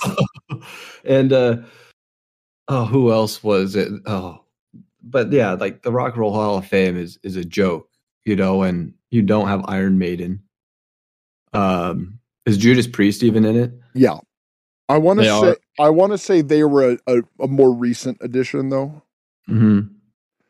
I want to say that Judas Priest they like their the beginning of Judas Priest started in like 1969 cuz cuz I want to say rock rock and roll is is 74 I believe. Maybe 73. I think I think 74. So just looking that up right now because Iron Maiden is 1980. rock Rocka Rolla Yeah. is uh, 74. It looks like. Yeah, released September 74. So maybe in six years after uh, Judas Priest, uh, then Iron Maiden can come in. But even that doesn't make sense because uh, w- Rage Against the Machine, are they going in this year? uh yeah i thought they just got inducted Yeah, May 3rd. Yeah, okay Yeah. Okay, so so Rage Against the Machine get well, they didn't start um shortly after Judas Priest. So I I don't okay, yeah, so Judas Priest was formed in 69 in Birmingham. Yeah, and Rob Halford wasn't the original uh, guitar player. Um some guy named John Perry was the guitar player. He killed Wait, who himself was a vocalist a guy named Al Atkins. Yeah, so it looks like so Judas Priest. It looks like um every everybody. Uh, th- there's no original members. Interesting That's what that's what it looks like. Um, bassist Brian Stapenhill, vocalist Al Atkins, John Perry on guitar, and John Partridge on drums. Uh, John Perry committed suicide, and uh, KK Downing auditioned, and they turned him down. And Stapenhill came up with the name Judas Priest, Hmm. And well okay so with the with the rock and roll well with the rock and roll rock, Rock and, Roll, Hall, of Fame. Yeah. Yeah, yeah, that one. Sheryl Crow and Willie Nelson were some of the nominees that made it. Now, now this is And one thing I want to Iron point Maiden, out. One okay? thing, I, That's Sheryl the yeah. Well, hold on, hold on. Don't get ahead of yourself there because you skipped Uh-oh. one important thing is Sheryl Crow and Willie Nelson are not rock stars. Like they they are essentially country singers. Yeah. Sheryl Crow is at best just a pop star. Willie Nelson is a country singer for sure.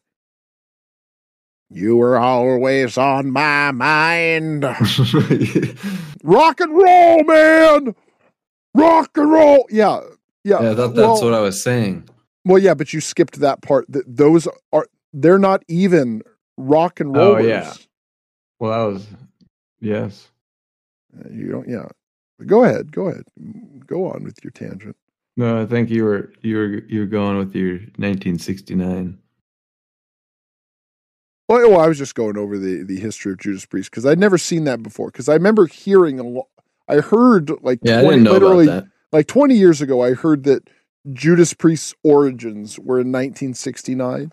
And I just assumed it was like KK Downing and Glenn Tipton started a band together and that eventually a few years later became Judas Priest. That's what I uh, took from that. Hmm. But uh, Well- eventually Ian Hill joined and then uh, KK Downing joined and so Well, whatever, had who cares? I saw them in uh, 2009, and Rob Hal- and they did like the whole British Steel album. Um, I only like that show- three songs on that album. yeah, I mean, it, it was I don't fine. like It was I don't good. like Metal God. I think that song is Really? cheesy. Yeah, I think it's so cheesy. breaking the law. I like that. Yeah, I like that song, and I like I, I really like Living After Midnight. I think that song rules. Oh yeah, well that show it had I like United. cheap. It had Cheap Trick, Poison, Def Leppard, Judas Priest closed, and uh Not bad.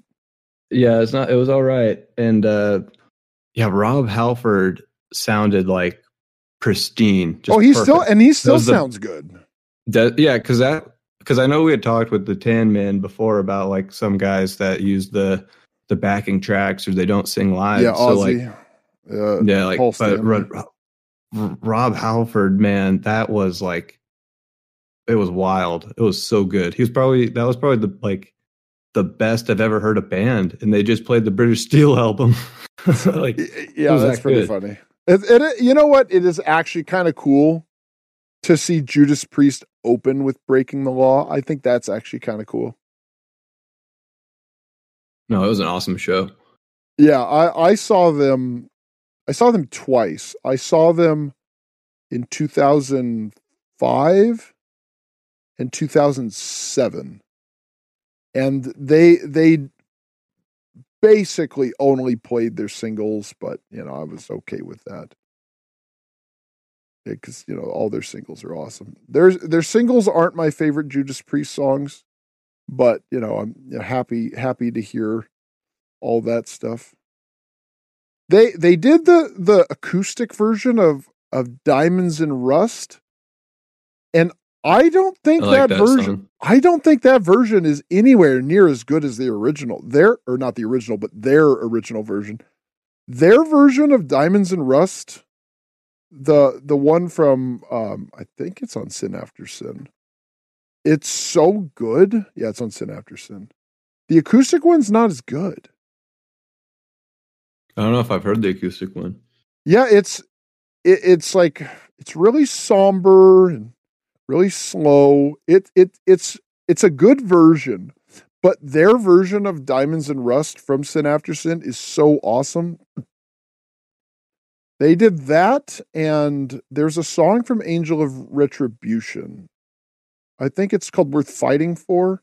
They did the acoustic version of that. That was that was pretty good. Yeah, they played a few songs off that album. Uh, my buddy got an like an early version of that, like a promotional version, and he's like, "Yeah, Judas Priest have a new album coming out. I have it. It sucks." And I was like, "Oh, that's disappointing." And I listened to it, and I'm like, "This uh, this album's good."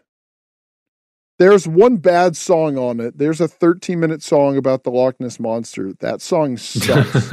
No, that song is really bad.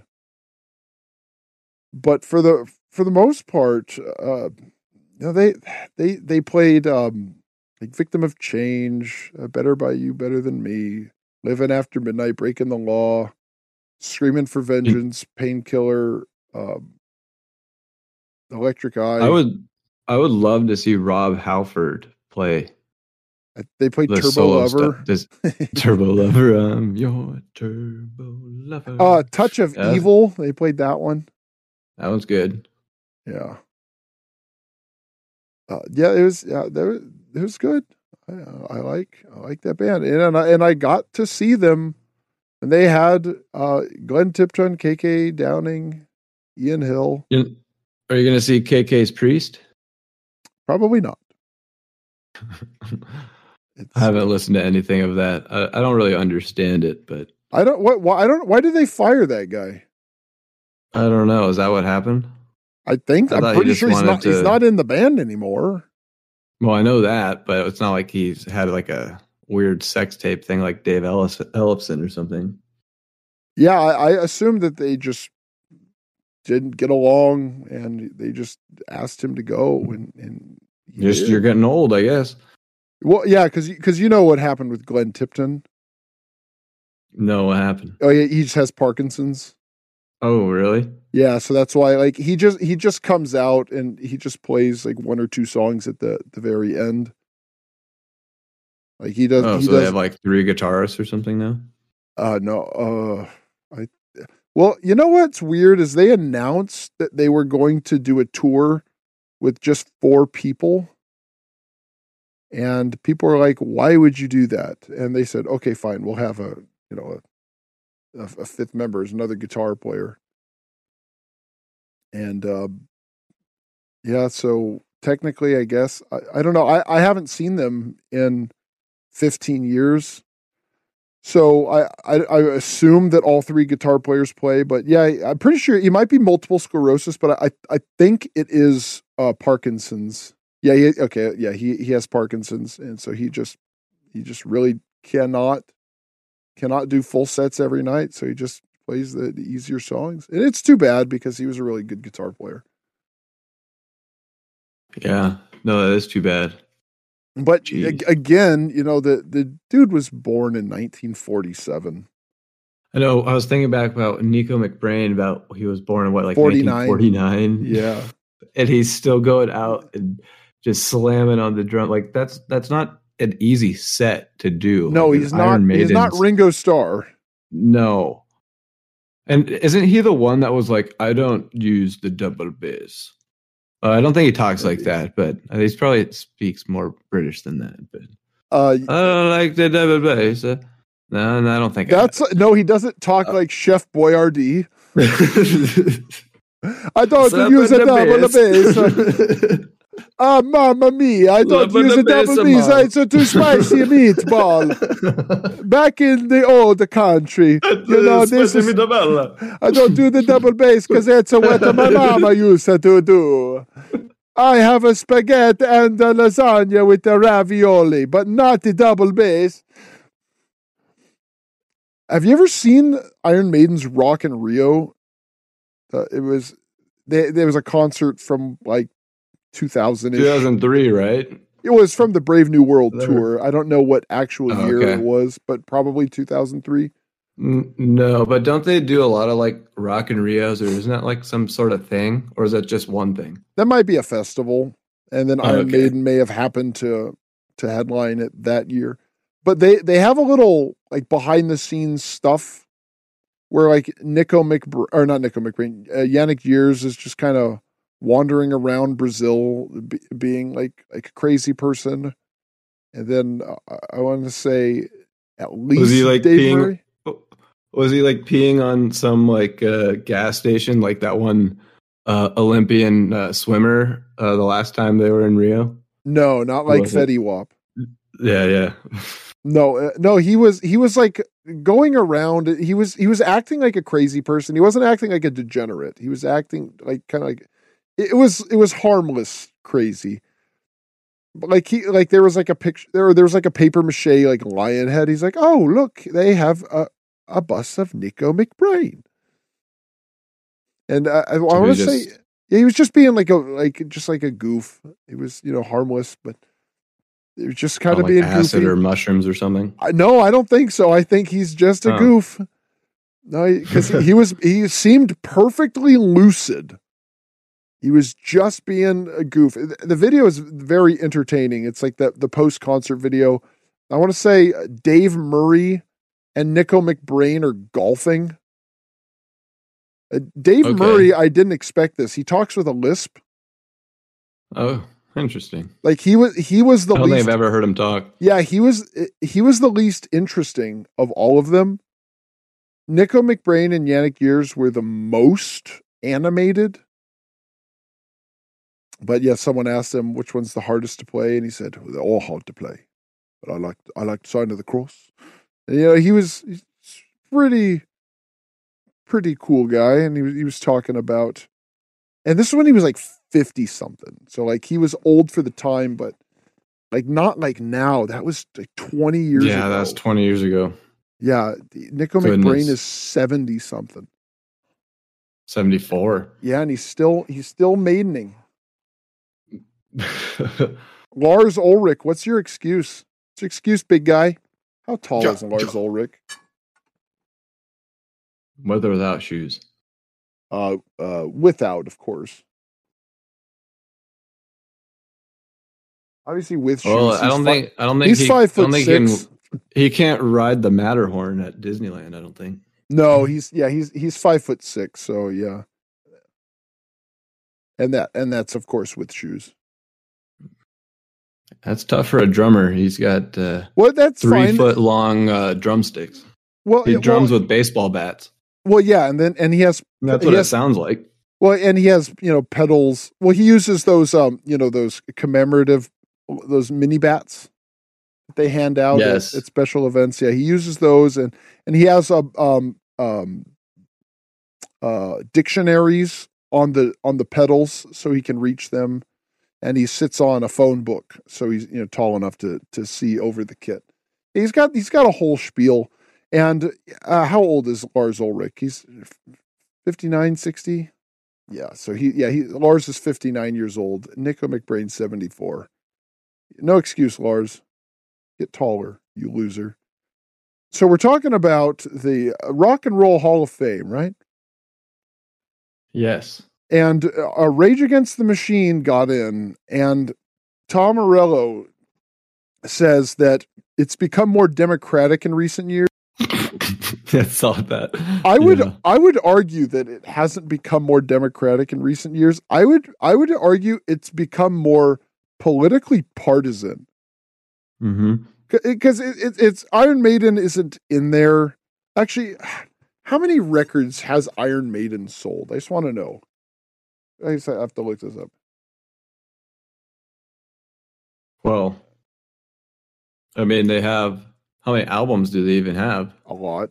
15? So I, Iron Iron Maiden has sold over 80 million albums worldwide. And they still sell out arenas. Yeah. Well, okay. Well, oh, okay. Uh, well, according to this thing on Wikipedia, it says they've sold 130 million albums worldwide. So we have we have conflicting records. So we'll say somewhere in the middle. We'll meet in the middle. They They got they've sold. 100 million. Yeah, we'll say that they they sold a, a, about a, around 100 million albums worldwide. And you know, I'm not I'm not going to say Rage Against the Machine hasn't been a, a wildly successful act, but Rage Against the Machine is is successful for the same reason that Fetty Wap is successful. Because okay, think about this. So they're Rage Against the Machine. So they are they are anti-establishment, right?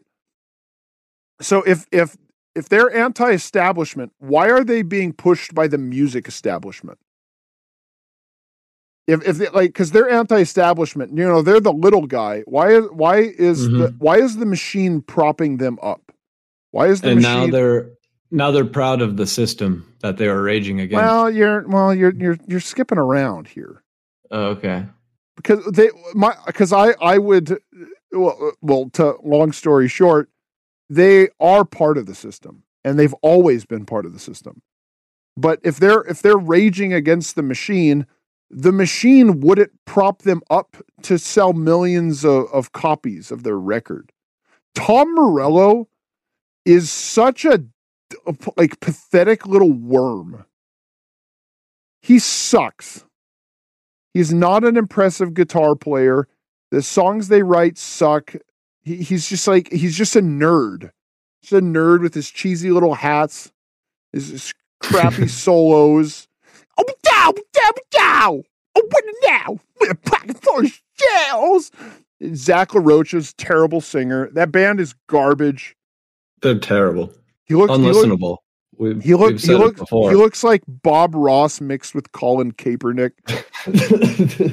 It's, a, it's not a good mix. no, it's a t- terrible, terrible look, and uh, they're they're trying to to to make themselves out to be uh the, this this little guy that's fighting the big system, but the big system puts them out there, and the big system puts them out there to make dummies think that.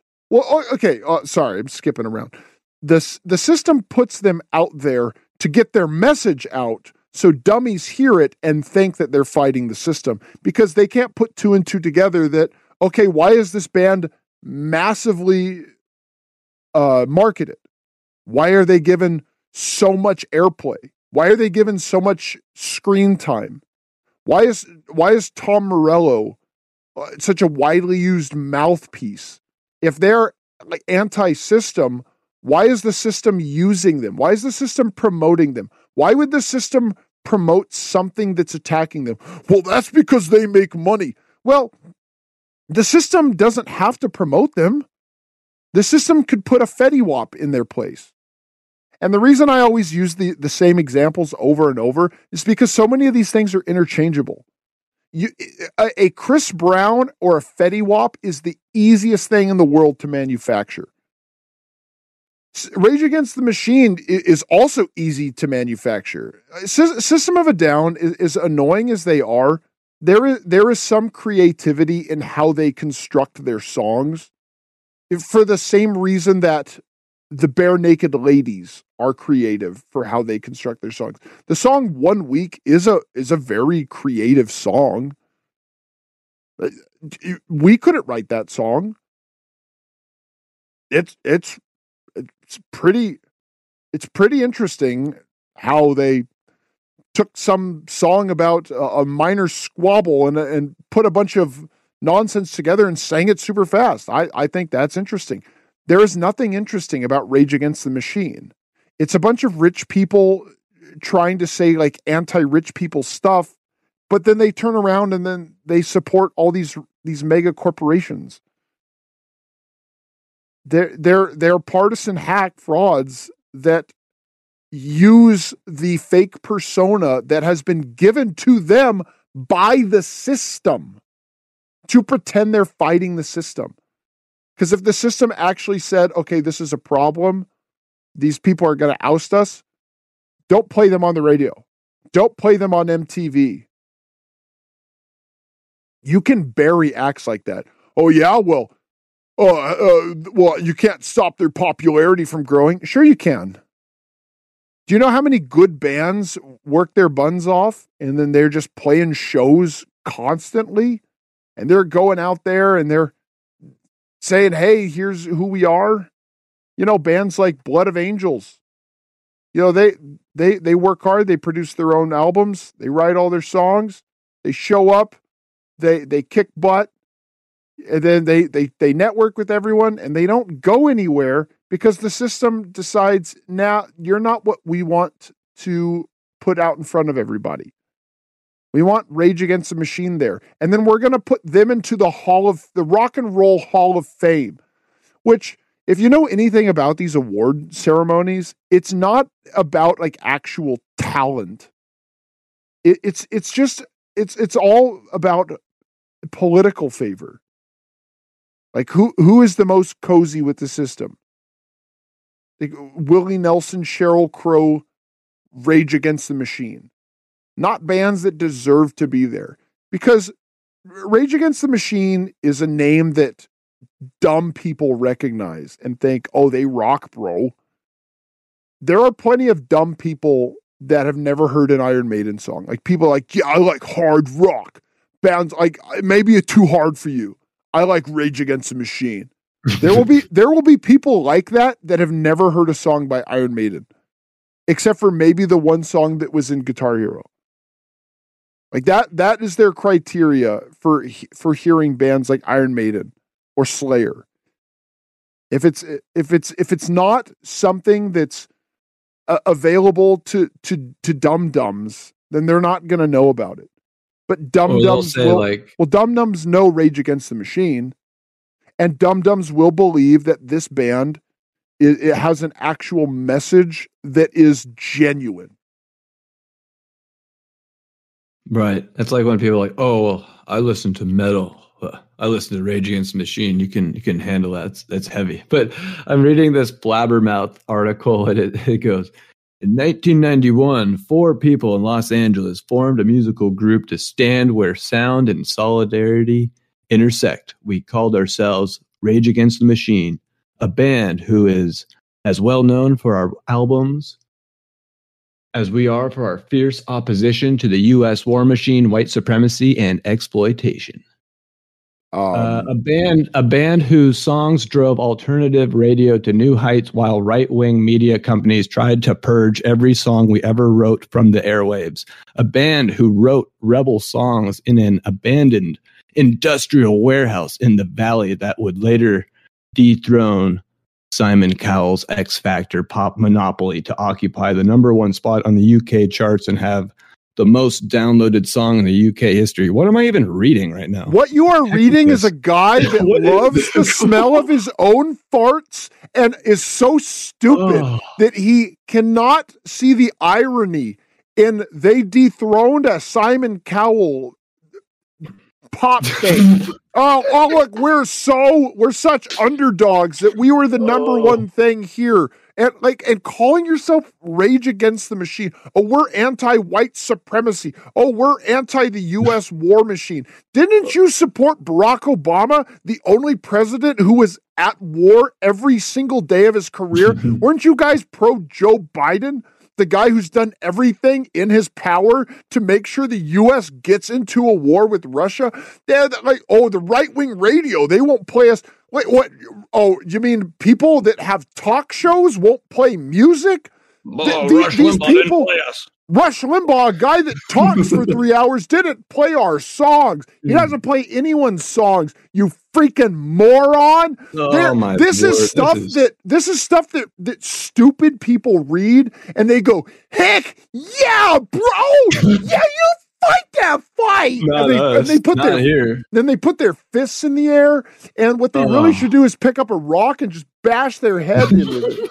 Because the only thing well, they're good know. for is breaking rocks with their stupid brain. You have to be like you have to have brain damage to to write something like that and, and not feel embarrassed. Like this almost this almost feels like uh, like like a parody. It's something that I would write to to make fun of them.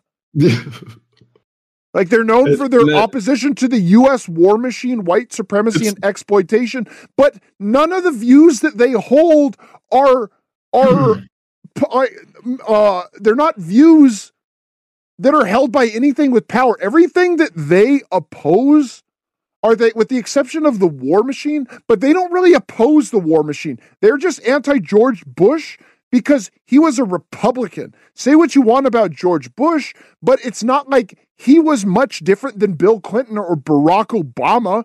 They were just anti this guy doing a war. Anyone else, it was like Al Franken. Al Franken was was anti-war until uh, it was in his on his team's favor. He's like, well, I don't like the way they went about it. That's what Rage Against the Machine is. All of their views, they're held by Apple, they're held by Disney, they're held by Amazon, Starbucks, mm-hmm. McDonald's, name any major corporation. They're anti-exploitation Tom Morello told this story about when he went to Disneyland and someone called him a commander of the resistance or a general of the resistance. You're at Disneyland. You want to talk about exploitation? You are at Disneyland. this is exploitation capital of the world. This guy is is so embarrassing. Tom Morello, you belong in the Rock and Roll Hall of Fame because it is the most hollow, soulless, phony industry, organization, whatever you want to call it. It is it is where they put a a fake crown on the heads of people that either push music nonsense like Fetty Wap or people that that have been around for so long they feel that they need to give them a, a ceremonial award. Judas Priest got it after how many years? It's like when they gave Jack Palance an Academy Award for being in that movie City Slickers, it's because they thought Jack Palance was going to die in the next few days. So they gave him an award. Everyone knows that that's what these award ceremonies are for. Uh, Tom Morello, you, I, I'll, I'll never get tired of hating this band because their music sucks and the people in it are so much worse. Do you know about their protest concert? No, but there is more to the quote. But no, no, no, no. Yeah, yeah. This, this is important because this okay, shows yeah. you how out of touch and pathetic these people are. So they did a concert where they stood oh, silently. Oh, naked, right? For an hour and a half in protest. That was their whole set. Yeah, could you imagine? And they oh, and, sorry, and, and, and this is the, and, and this is the thing about this protest where it, it just really shines a light on how pathetic and tone deaf they are. So let's say that they're protesting something that is worth protesting. Okay, maybe it, it maybe it's a a valid cause. It's coming from Rage Against the Machine. They were they were probably protesting like uh, like a raise for like like widowed uh, women or something like yeah I, because you know I I hate them and they suck. But you have people at a it's a Rage Against the Machine concert, so it's not five dollars at the local bar Mm-hmm. It was mm-hmm. probably expensive. And yes, oh, they gave everyone a full refund, but still, this is these are people that probably they spent a lot of money.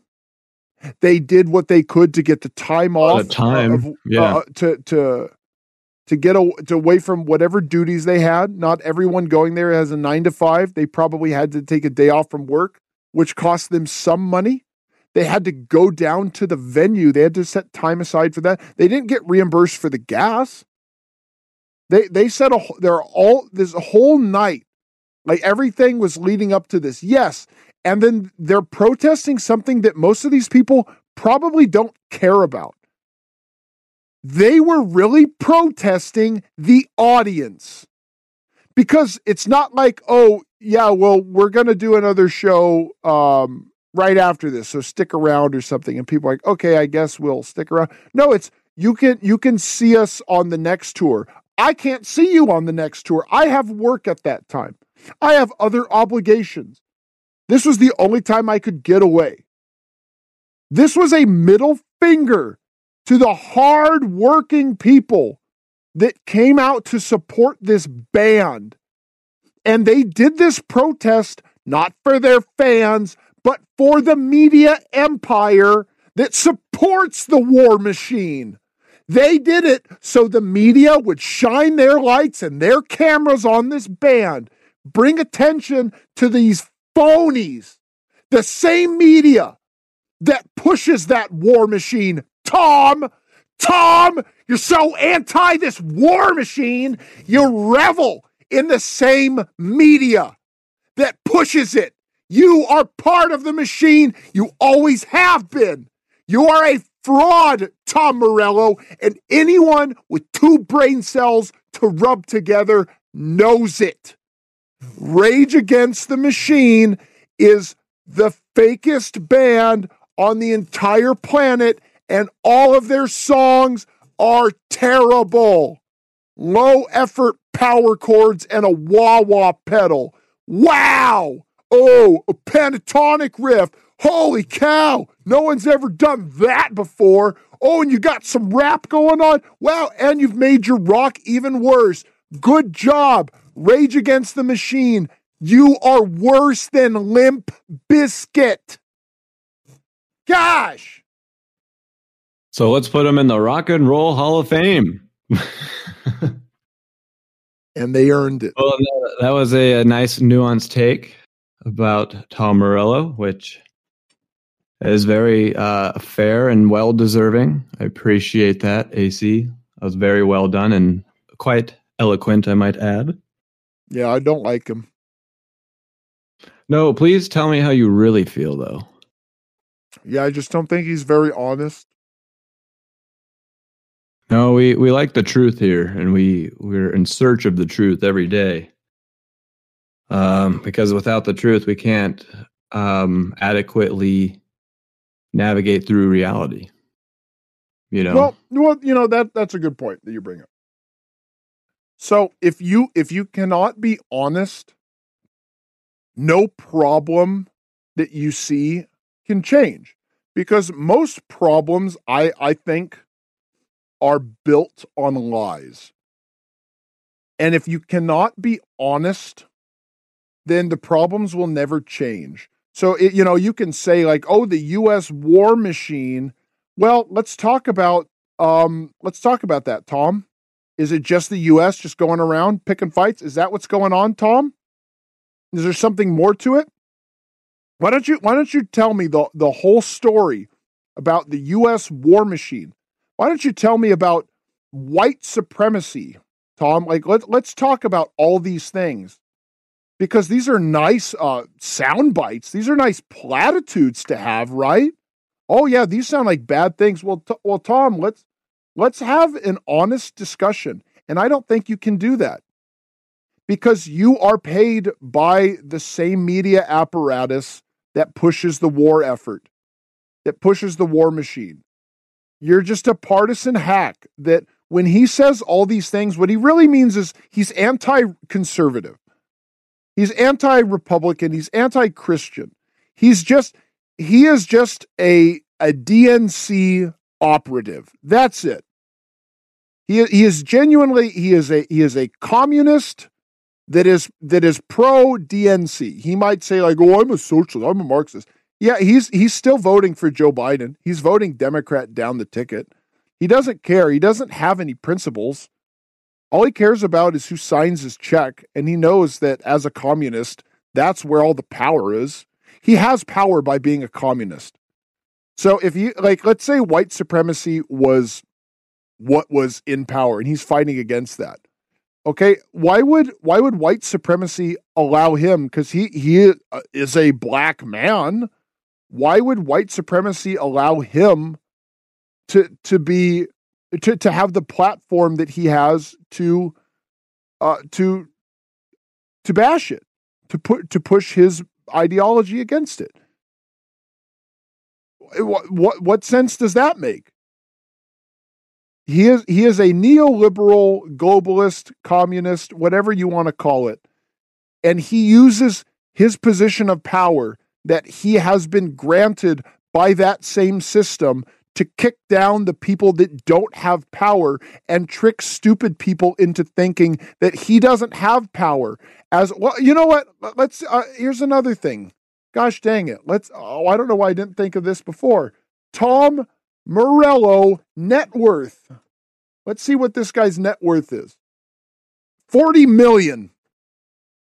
Mm. Wow. Oh, you poor oppressed guy. You're sticking it to you're sticking it to the big man. The system gave you 40 million dollars. That white supremacist system is it's crushing you real good, Tom. Tom, you anti-war hero. Tom, gosh dang it. So pathetic these people are. They really, they really upset me. They make me sick. And, I, I find it so much more offensive when people that they know that their the, the opinions of these people are annoying and then they'll still say but their music rocks it's like when you you meet someone and they tell you their favorite restaurant is denny's you know that there are other restaurants, right? Like, you know, there is other music besides Rage Against the Machine. Like, I can see someone like a, like a, an alien that says, like, show me all that your culture has to offer. And then you show them Rage Against the Machine and they say, oh, wow, this is unique. We don't have anything like this on our planet. But no one, no one can listen to Rage Against the Machine after hearing anything else and say, yes, this is, this is the best. I refuse to believe it. I refuse. Uh, and yeah, I think that's why it's important to this guy isn't in any sort of reality, and, and kind of I found. Oh, I disagree. that- This guy is in reality. This this guy oh this this guy knows that he is in power. And he, and he Right, knows yes, and this guy this guy would say that we have power for for how he- we're criticizing him and attacking him. He would say that. Hmm. and he knows that he's in power. Like this is the type of guy that would um, try to get us deplatformed, and he would use his power and influence to do it. And then and and he and he would act like he didn't, and then he would still make the same complaints that he makes. Well, This it's guy- the same thing with the uh, the Chris Brown saying that I'm unfairly targeted in this Exactly. gang raping of three girl uh, or of, of one girl with these three guys that I'm with. You know, this is Yeah, this they're is liars. unfair. You Yeah, know, these are these are just liars. Like Chris Chris Yeah, Brown exactly. knows that it, there's that no he truth. There's no honesty. No integrity. Nothing. No, Yeah, no. they know they did it because they No. did it. And this guy, like this this guy, oh, I'm anti-capitalist. Really? You look like a you look pretty staunchly pro-capitalist with your 40 million. I don't have 40 million. Do you have 40 million? Because I seem to remember a certain episode where you were asking, you were trying to raise some money Oh, I was trying to to buy an Eddie Van, Van Halen, guitar. guitar. Yeah, and four you, million dollars. you couldn't afford that. Tom Morello Ten. could. That's ten per. That's ten percent of uh, Tom Morello. That's that's no. That's easy money. That's uh, Yeah. interest for a- for a couple months. Yeah, you Tom, know? yeah, Tom Morello can buy that guitar no problem, but we can't. No, we can't buy nothing. No, We got to rage against the we got to rage, against, rage raging against, the against the system. we we have to rage against rage against the machine. Why I I think It's like uh, an uphill battle. yeah yeah because you know we're we're we don't have power we don't have the system to back us like they do. But it's. Well, there. I want to read. oh, go ahead, go ahead, go ahead. I want to read that because so I watched this. Uh, It, this show doesn't exist anymore, but it was the Will Cain show on ESPN from November twenty second, twenty nineteen. I stopped and I had to write this down. And what he says is during his, he had a three hour show, and it was he says what is important to me above all is honesty and truth because I can't pick my goals, I can't identify my values, I can't tell which direction to go without at least at first hearing honesty and seeing the truth. You know, like we have to at least know what is up and what is down. And what people like Tom Morello and Rage Against the Machine are going to tell us is that up is not actually up and down is actually not down. So I think I think And and they're gonna Yeah. and they're gonna tell you the people telling you that up is up and down is down are are villains. Those are the people to look out for. That's another important distinction. especially the right wingers. Oh, well, we're fighting. The right wing media kept us off the airwaves. Like, what in the world? Like, they uh, well well well hold on. don't- Let's let's well let's think about that real quick. So the right wing media kept you off Is the that like the right wing? The right wing psyops about Stryper? Is that the same crap? no, no, no, no. You're missing the shot here. All right. The right wing media, apparently that's what was keeping them off the air, but they were so successful that Tom Morello is now worth 40 million. So clearly the right wing media does not have the power that he's claiming they do.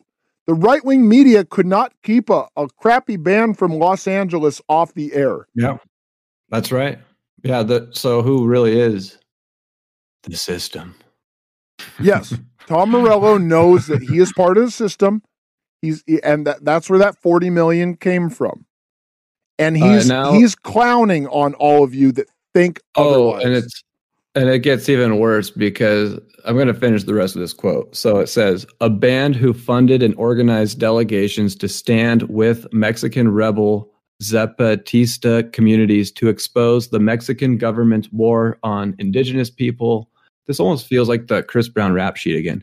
A band whose experimentation infusing punk, rock, and hip hop became a genre of its own. I think it's the Rock and Roll Hall of Fame they got inducted to, so none of that's rock and roll.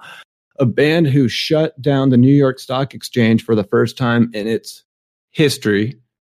A band who was targeted by police organizations who attempted to ban us from sold out arenas for raising our voices to free Mumia Abu Jamal, Leonard Peltier or Peltier, and other political prisoners. Um, a band who sued the U.S. State Department for their fascist practice of using our music to torture innocent men in Guantanamo Bay. I'm pretty sure that uh, Mumia Abu Jamal, um, I'm pretty sure he murdered someone. Uh, uh, I, am pretty sure he's like he, Daniel might Fal- like Faulkner. Yeah.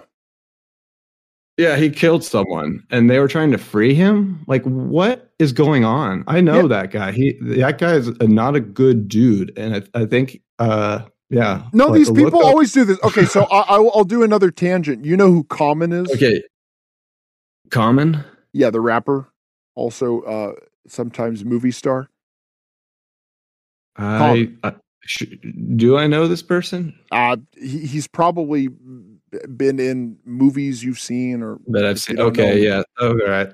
Yeah, I don't un- know right now, but I could be short circuiting. It does happen. Did you see that movie Smoking Aces?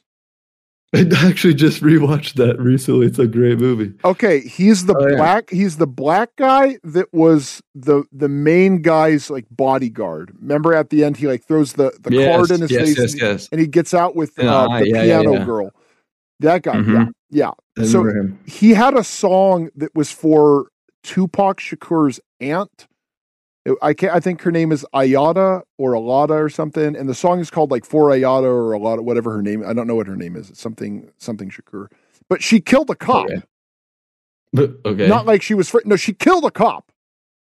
So you have these people that they they are taking up not just like anti-cop stance because you know here's the reality nobody likes cops but there are people that that they don't like them to the point where they they try to kill them and some succeed and then you have people like this that um they they are seen as heroes mm-hmm. so this guy killed a cop and yeah. uh, so it looks like he, the, he he joined the Black Panther Party and yeah. and Rage Kill Against the Machine is, is is saying like, oh, the cops are trying to shut us down because we're trying to protest this political prisoner. Like maybe maybe uh, the, the how they were targeted by police organizations. What probably happened was cops said these people are celebrating the the murder of a cop and they're calling someone that deserves what they get uh, a political prisoner because they killed a cop and these people want cops killed. Okay. And he shot the cop in the back and the face. You know, not, it, it's like even, it's just yeah. gross. Yeah, and this band is oh that's just a political prisoner. No, these these this is what these these communist types do. Is they they are actively in favor of chaos and they pretend that they're little guys. Like, okay, oh yeah, and it even says here, a band who sued the U.S. State Department for their fascist practice of using our music to torture innocent men in Guantanamo Bay. That's how I would torture people. I would make them listen to Rage Against the Machine. That's what they were upset about. Not that they were unfairly uh, uh, holding uh, people that were um, probably innocent. No, it, yeah, and yeah, then they call it the fascist practice. How is how is that? Well, hold on. How is that fascist? How is like, like what? For for for the for the the you know the faults of fascism how is it fascist to to torture someone by playing music? Let let's say like it's just terrible noises. Like what what like what at, the like ATF Waco did, or whatever? Yeah I was gonna say what ATF did at oh, Waco oh, yeah. was was way worse but yeah, like because uh, like, here's the thing, like w- okay, well, Rage Against the Machine is the worst band ever, but they yeah. are. Uh, I went from like I went from thinking they were like a really crappy band with these terrible political opinions to like absolutely hating them like to the bone. But all, all right, so right now uh, we'll, uh, we'll do a, a, hypothetical question. So you have Ooh. to be waterboarded or listen to Rage Against the Machine for an hour. For an hour. Do you want to be waterboarded for an hour? Like I will do this. I, I'll, I'll be stronger. To- I'll I'll be stronger to after Will after you be? surviving I- the waterboard. I I know hard Marines that will tell you that was the worst thing that ever happened to them. Like guys that have been fired at and have killed uh, enemies. I'm sure there's- a lot of people in the world that would watch a video of me getting waterboarded. So I don't think anyone's going to watch me listen to Against Machine. I'm not, you know what I mean? That Like, I think there's more value to me getting waterboarded than the Rage for an hour. Like, for an hour. I I'm getting wa- I- waterboarded for an I- hour. Yes. I thought I was listening to Rage Against the Machine for an hour. I thought I'm just getting Both. waterboarded. No, for, I'm going to no, I- die for in an hour. No, I'm not. Not What obviously not an about? hour. Str- not an hour straight. But you're gonna be. like, you're getting five, five tortured. minutes a day for 12 days or something. You're getting tortured for an hour. Rage Against the Machine or waterboarding. It's not. I didn't say you get waterboarded for five seconds or Rage Against the Machine for an hour. Obviously, the waterboarding equal four seconds. time. Yes. I mean, if I can live, I'm probably going to take the waterboarding. You're going to live. That's what makes it so horrific. It's more like psychological torture. I mean, you can die from waterboarding. That's kind of like sure, one of the problems with, with it. You know, uh, you can, but in this hypothetical, you're not going to. yeah, I You're- still think the waterboarding is m- my route, to be honest. And uh, uh, Okay, well, I, I, I- okay, you're lying. You're lying for shock value. Uh, give me Rage Against the Machine all day versus either waterboarding or a, a, a beating for an hour. Any anything that causes physical pain or actual like emotional or mental trauma. Give me the worst band ever that makes well, you me know, I- angry. you know, I'm you know I'm bad at the questions, but yeah, because I know you they're are, saying it, I they're saying you it's out. fascist. Yeah, they're- they're saying it's fascist yeah, for- because they're just yeah, because they're music. yeah, they're butt hurt. like they're butt hurt that, so that the band you said, need to "What's the worst? You actually need what's to the torture worst them. You music- need to torture them. What is the worst music we can think of? How about this band? They're, they're like, you need to peel off their uh, fingernails because our music isn't actual torture enough for them. You know, you actually physically need to torture them. And you know what's and you know what's funny is that like they're suing the State Department. Don't you use our band to, to torture these Uh, people? And they go, okay, Here, we'll so we're gonna we're gonna shove ba- ba- bamboo shoots in people's fingernails. That's what we're gonna do instead. And then Rage Uh, Against the Machine says, funny. "Thank you, gosh, just don't yeah, use our music, you fascists." These guys are so Mm-hmm. full of crap. uh, they're, they're- that's This- bad. this is the most embarrassing thing ever. It's it, it's pathetic. If you like Rage Against the Machine, um, rethink your life. Honestly, it, It poisons your soul. it, That's a it- poisoning it does of your like soul. like Everything. like Ra- Rage Against the Machine. Who was the band that I that I said was was um junk food? I figured you Probably remember like- this. I don't because I don't remember. yeah, but- I don't remember either. but yeah, um, uh, what is this? Rage Against the Machine. I almost forgot their stupid name. I am choking on my own rage. Rage Against the Machine is is the the Dunkin' Donuts of of of of music. It's a cheap corporate product that pretends that it's it's actually no, they're the Applebee's. They're a cheap corporate product that pretends to be this nice cozy thing with a real statement, but uh, it it's it's just assembly line crap that will give you diarrhea, except instead of diarrhea of the body, it's diarrhea of the soul. Like it, it will it will make you sick, and they do brainwash people. They make dumb people that want a purpose think that they are getting They're some fighting. actual substance. Yeah, like oh, I'm I'm fighting the good They're fight. I'm listening. Oh, I'm yeah. listening to Rage Against the Machine and and forty million dollar net worth uh, guitar player, and that just and that Mhm. if he's worth forty million, it's not like he's the only one that's got all their money. It's not like oh all, all the I'll store all the money for the band. Don't worry, I'm I'm a really I'm really good with numbers. Nope, that they all have a, a big chunk of money, and I I guarantee you they're all friends with like Chuck Schumer, uh, uh, Antony Blinken. Like pick pick someone up, uh, Howard Schultz. I, I guarantee you they're friends with these people. Bob Iger, I bet they they are high society, and The elite of the elite. Yeah. they are the elite, Mhm. and you are you are just mentally broken if you think that a band that plays festivals and stadiums and headlines them and has their songs in, in various outlets and has had heavy airplay like this this is some kind of like fugazi like or like some small independent band. No. This band is there for a reason and the reason is to trick you into thinking what is going on and what's going on is the music industry puts people like this and Fetty Wap out because they want you to think a certain way whether it's Fetty Wap one to make you just think that this is normal to listen to to criminals say stupid things and talk about their crime or to listen to their or to listen to a bunch of communists that celebrate uh, murderers like violent Mhm. murderers pretending that they're fighting the system completely backwards. Yep.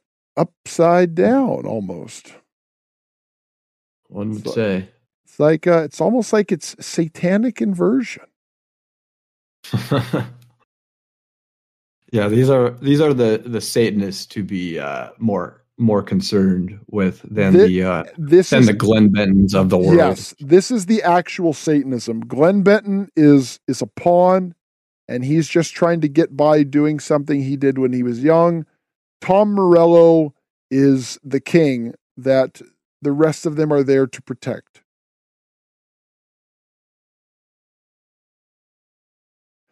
So you want to take us home there, DJ? That's all I got. That's all you got. Well, you gave us a lot, some good good rants, you know, and I think, you know, I just I just looked up like uh, Deicide on Spotify, and their number one song has eight million uh, views or plays. The number one song for Rage Against the Machine has seven hundred I was gonna s- forty-one I was gonna say- million I was going to say plays. How many were 500 you gonna say? million. 500 million would have been my guess. and what killing in the name of? I never figured out what they're killing in the name of. But in the uh, they're killing in the name Oh. of of Disneyland or a Starbucks. Ten Amazon- million monthly listeners. They got 10 million monthly listeners. And Deicide's got 189,000 Yeah, monthly listeners. So, you know, like there's no comparison who's got more of the of eh of the power or who who is the you know who is Yeah, the who's the underdog? that Yeah, yeah. fighting. And- and I- who's- and I'll- exactly the underdog and with my beliefs, I I will listen to I will listen to Stench of Redemption, Serpents of the Light, and Once Upon a Cross in a row every day for a month before I listen to anything by Rage Against the Machine. Not just because their music sucks, but because the intent is so much more evil than Glenn Yeah. Benton. Like Glenn Benton is this he is a a he is in his teenage angsty phase and he is rebelling against his parents. He's rebelling against his father God. Not that I'm okay with it, but that that's clearly what it is. Tom Morello is doing objective evil. He is corrupting people. He is making people think that reality is not reality.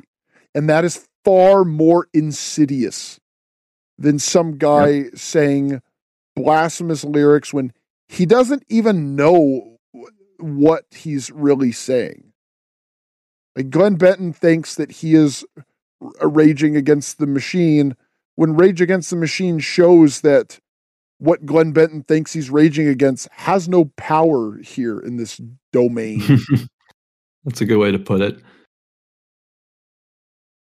well, um, I think we, we will get into EDM sometime soon, but there's a, a oh few, yeah there are a few more things that I, I do want to Yeah, get to on the on the next episode. We will we will get into 1991, and I do want to get into this uh this funny song that I found. But uh, you wanna you wanna sign us off there, DJ? Yeah, we want to thank you for listening to the Metal Podcast, and you can reach out on our social channels. Check us out on SoundCloud, Apple Podcasts, Instagram at the Metal Pod.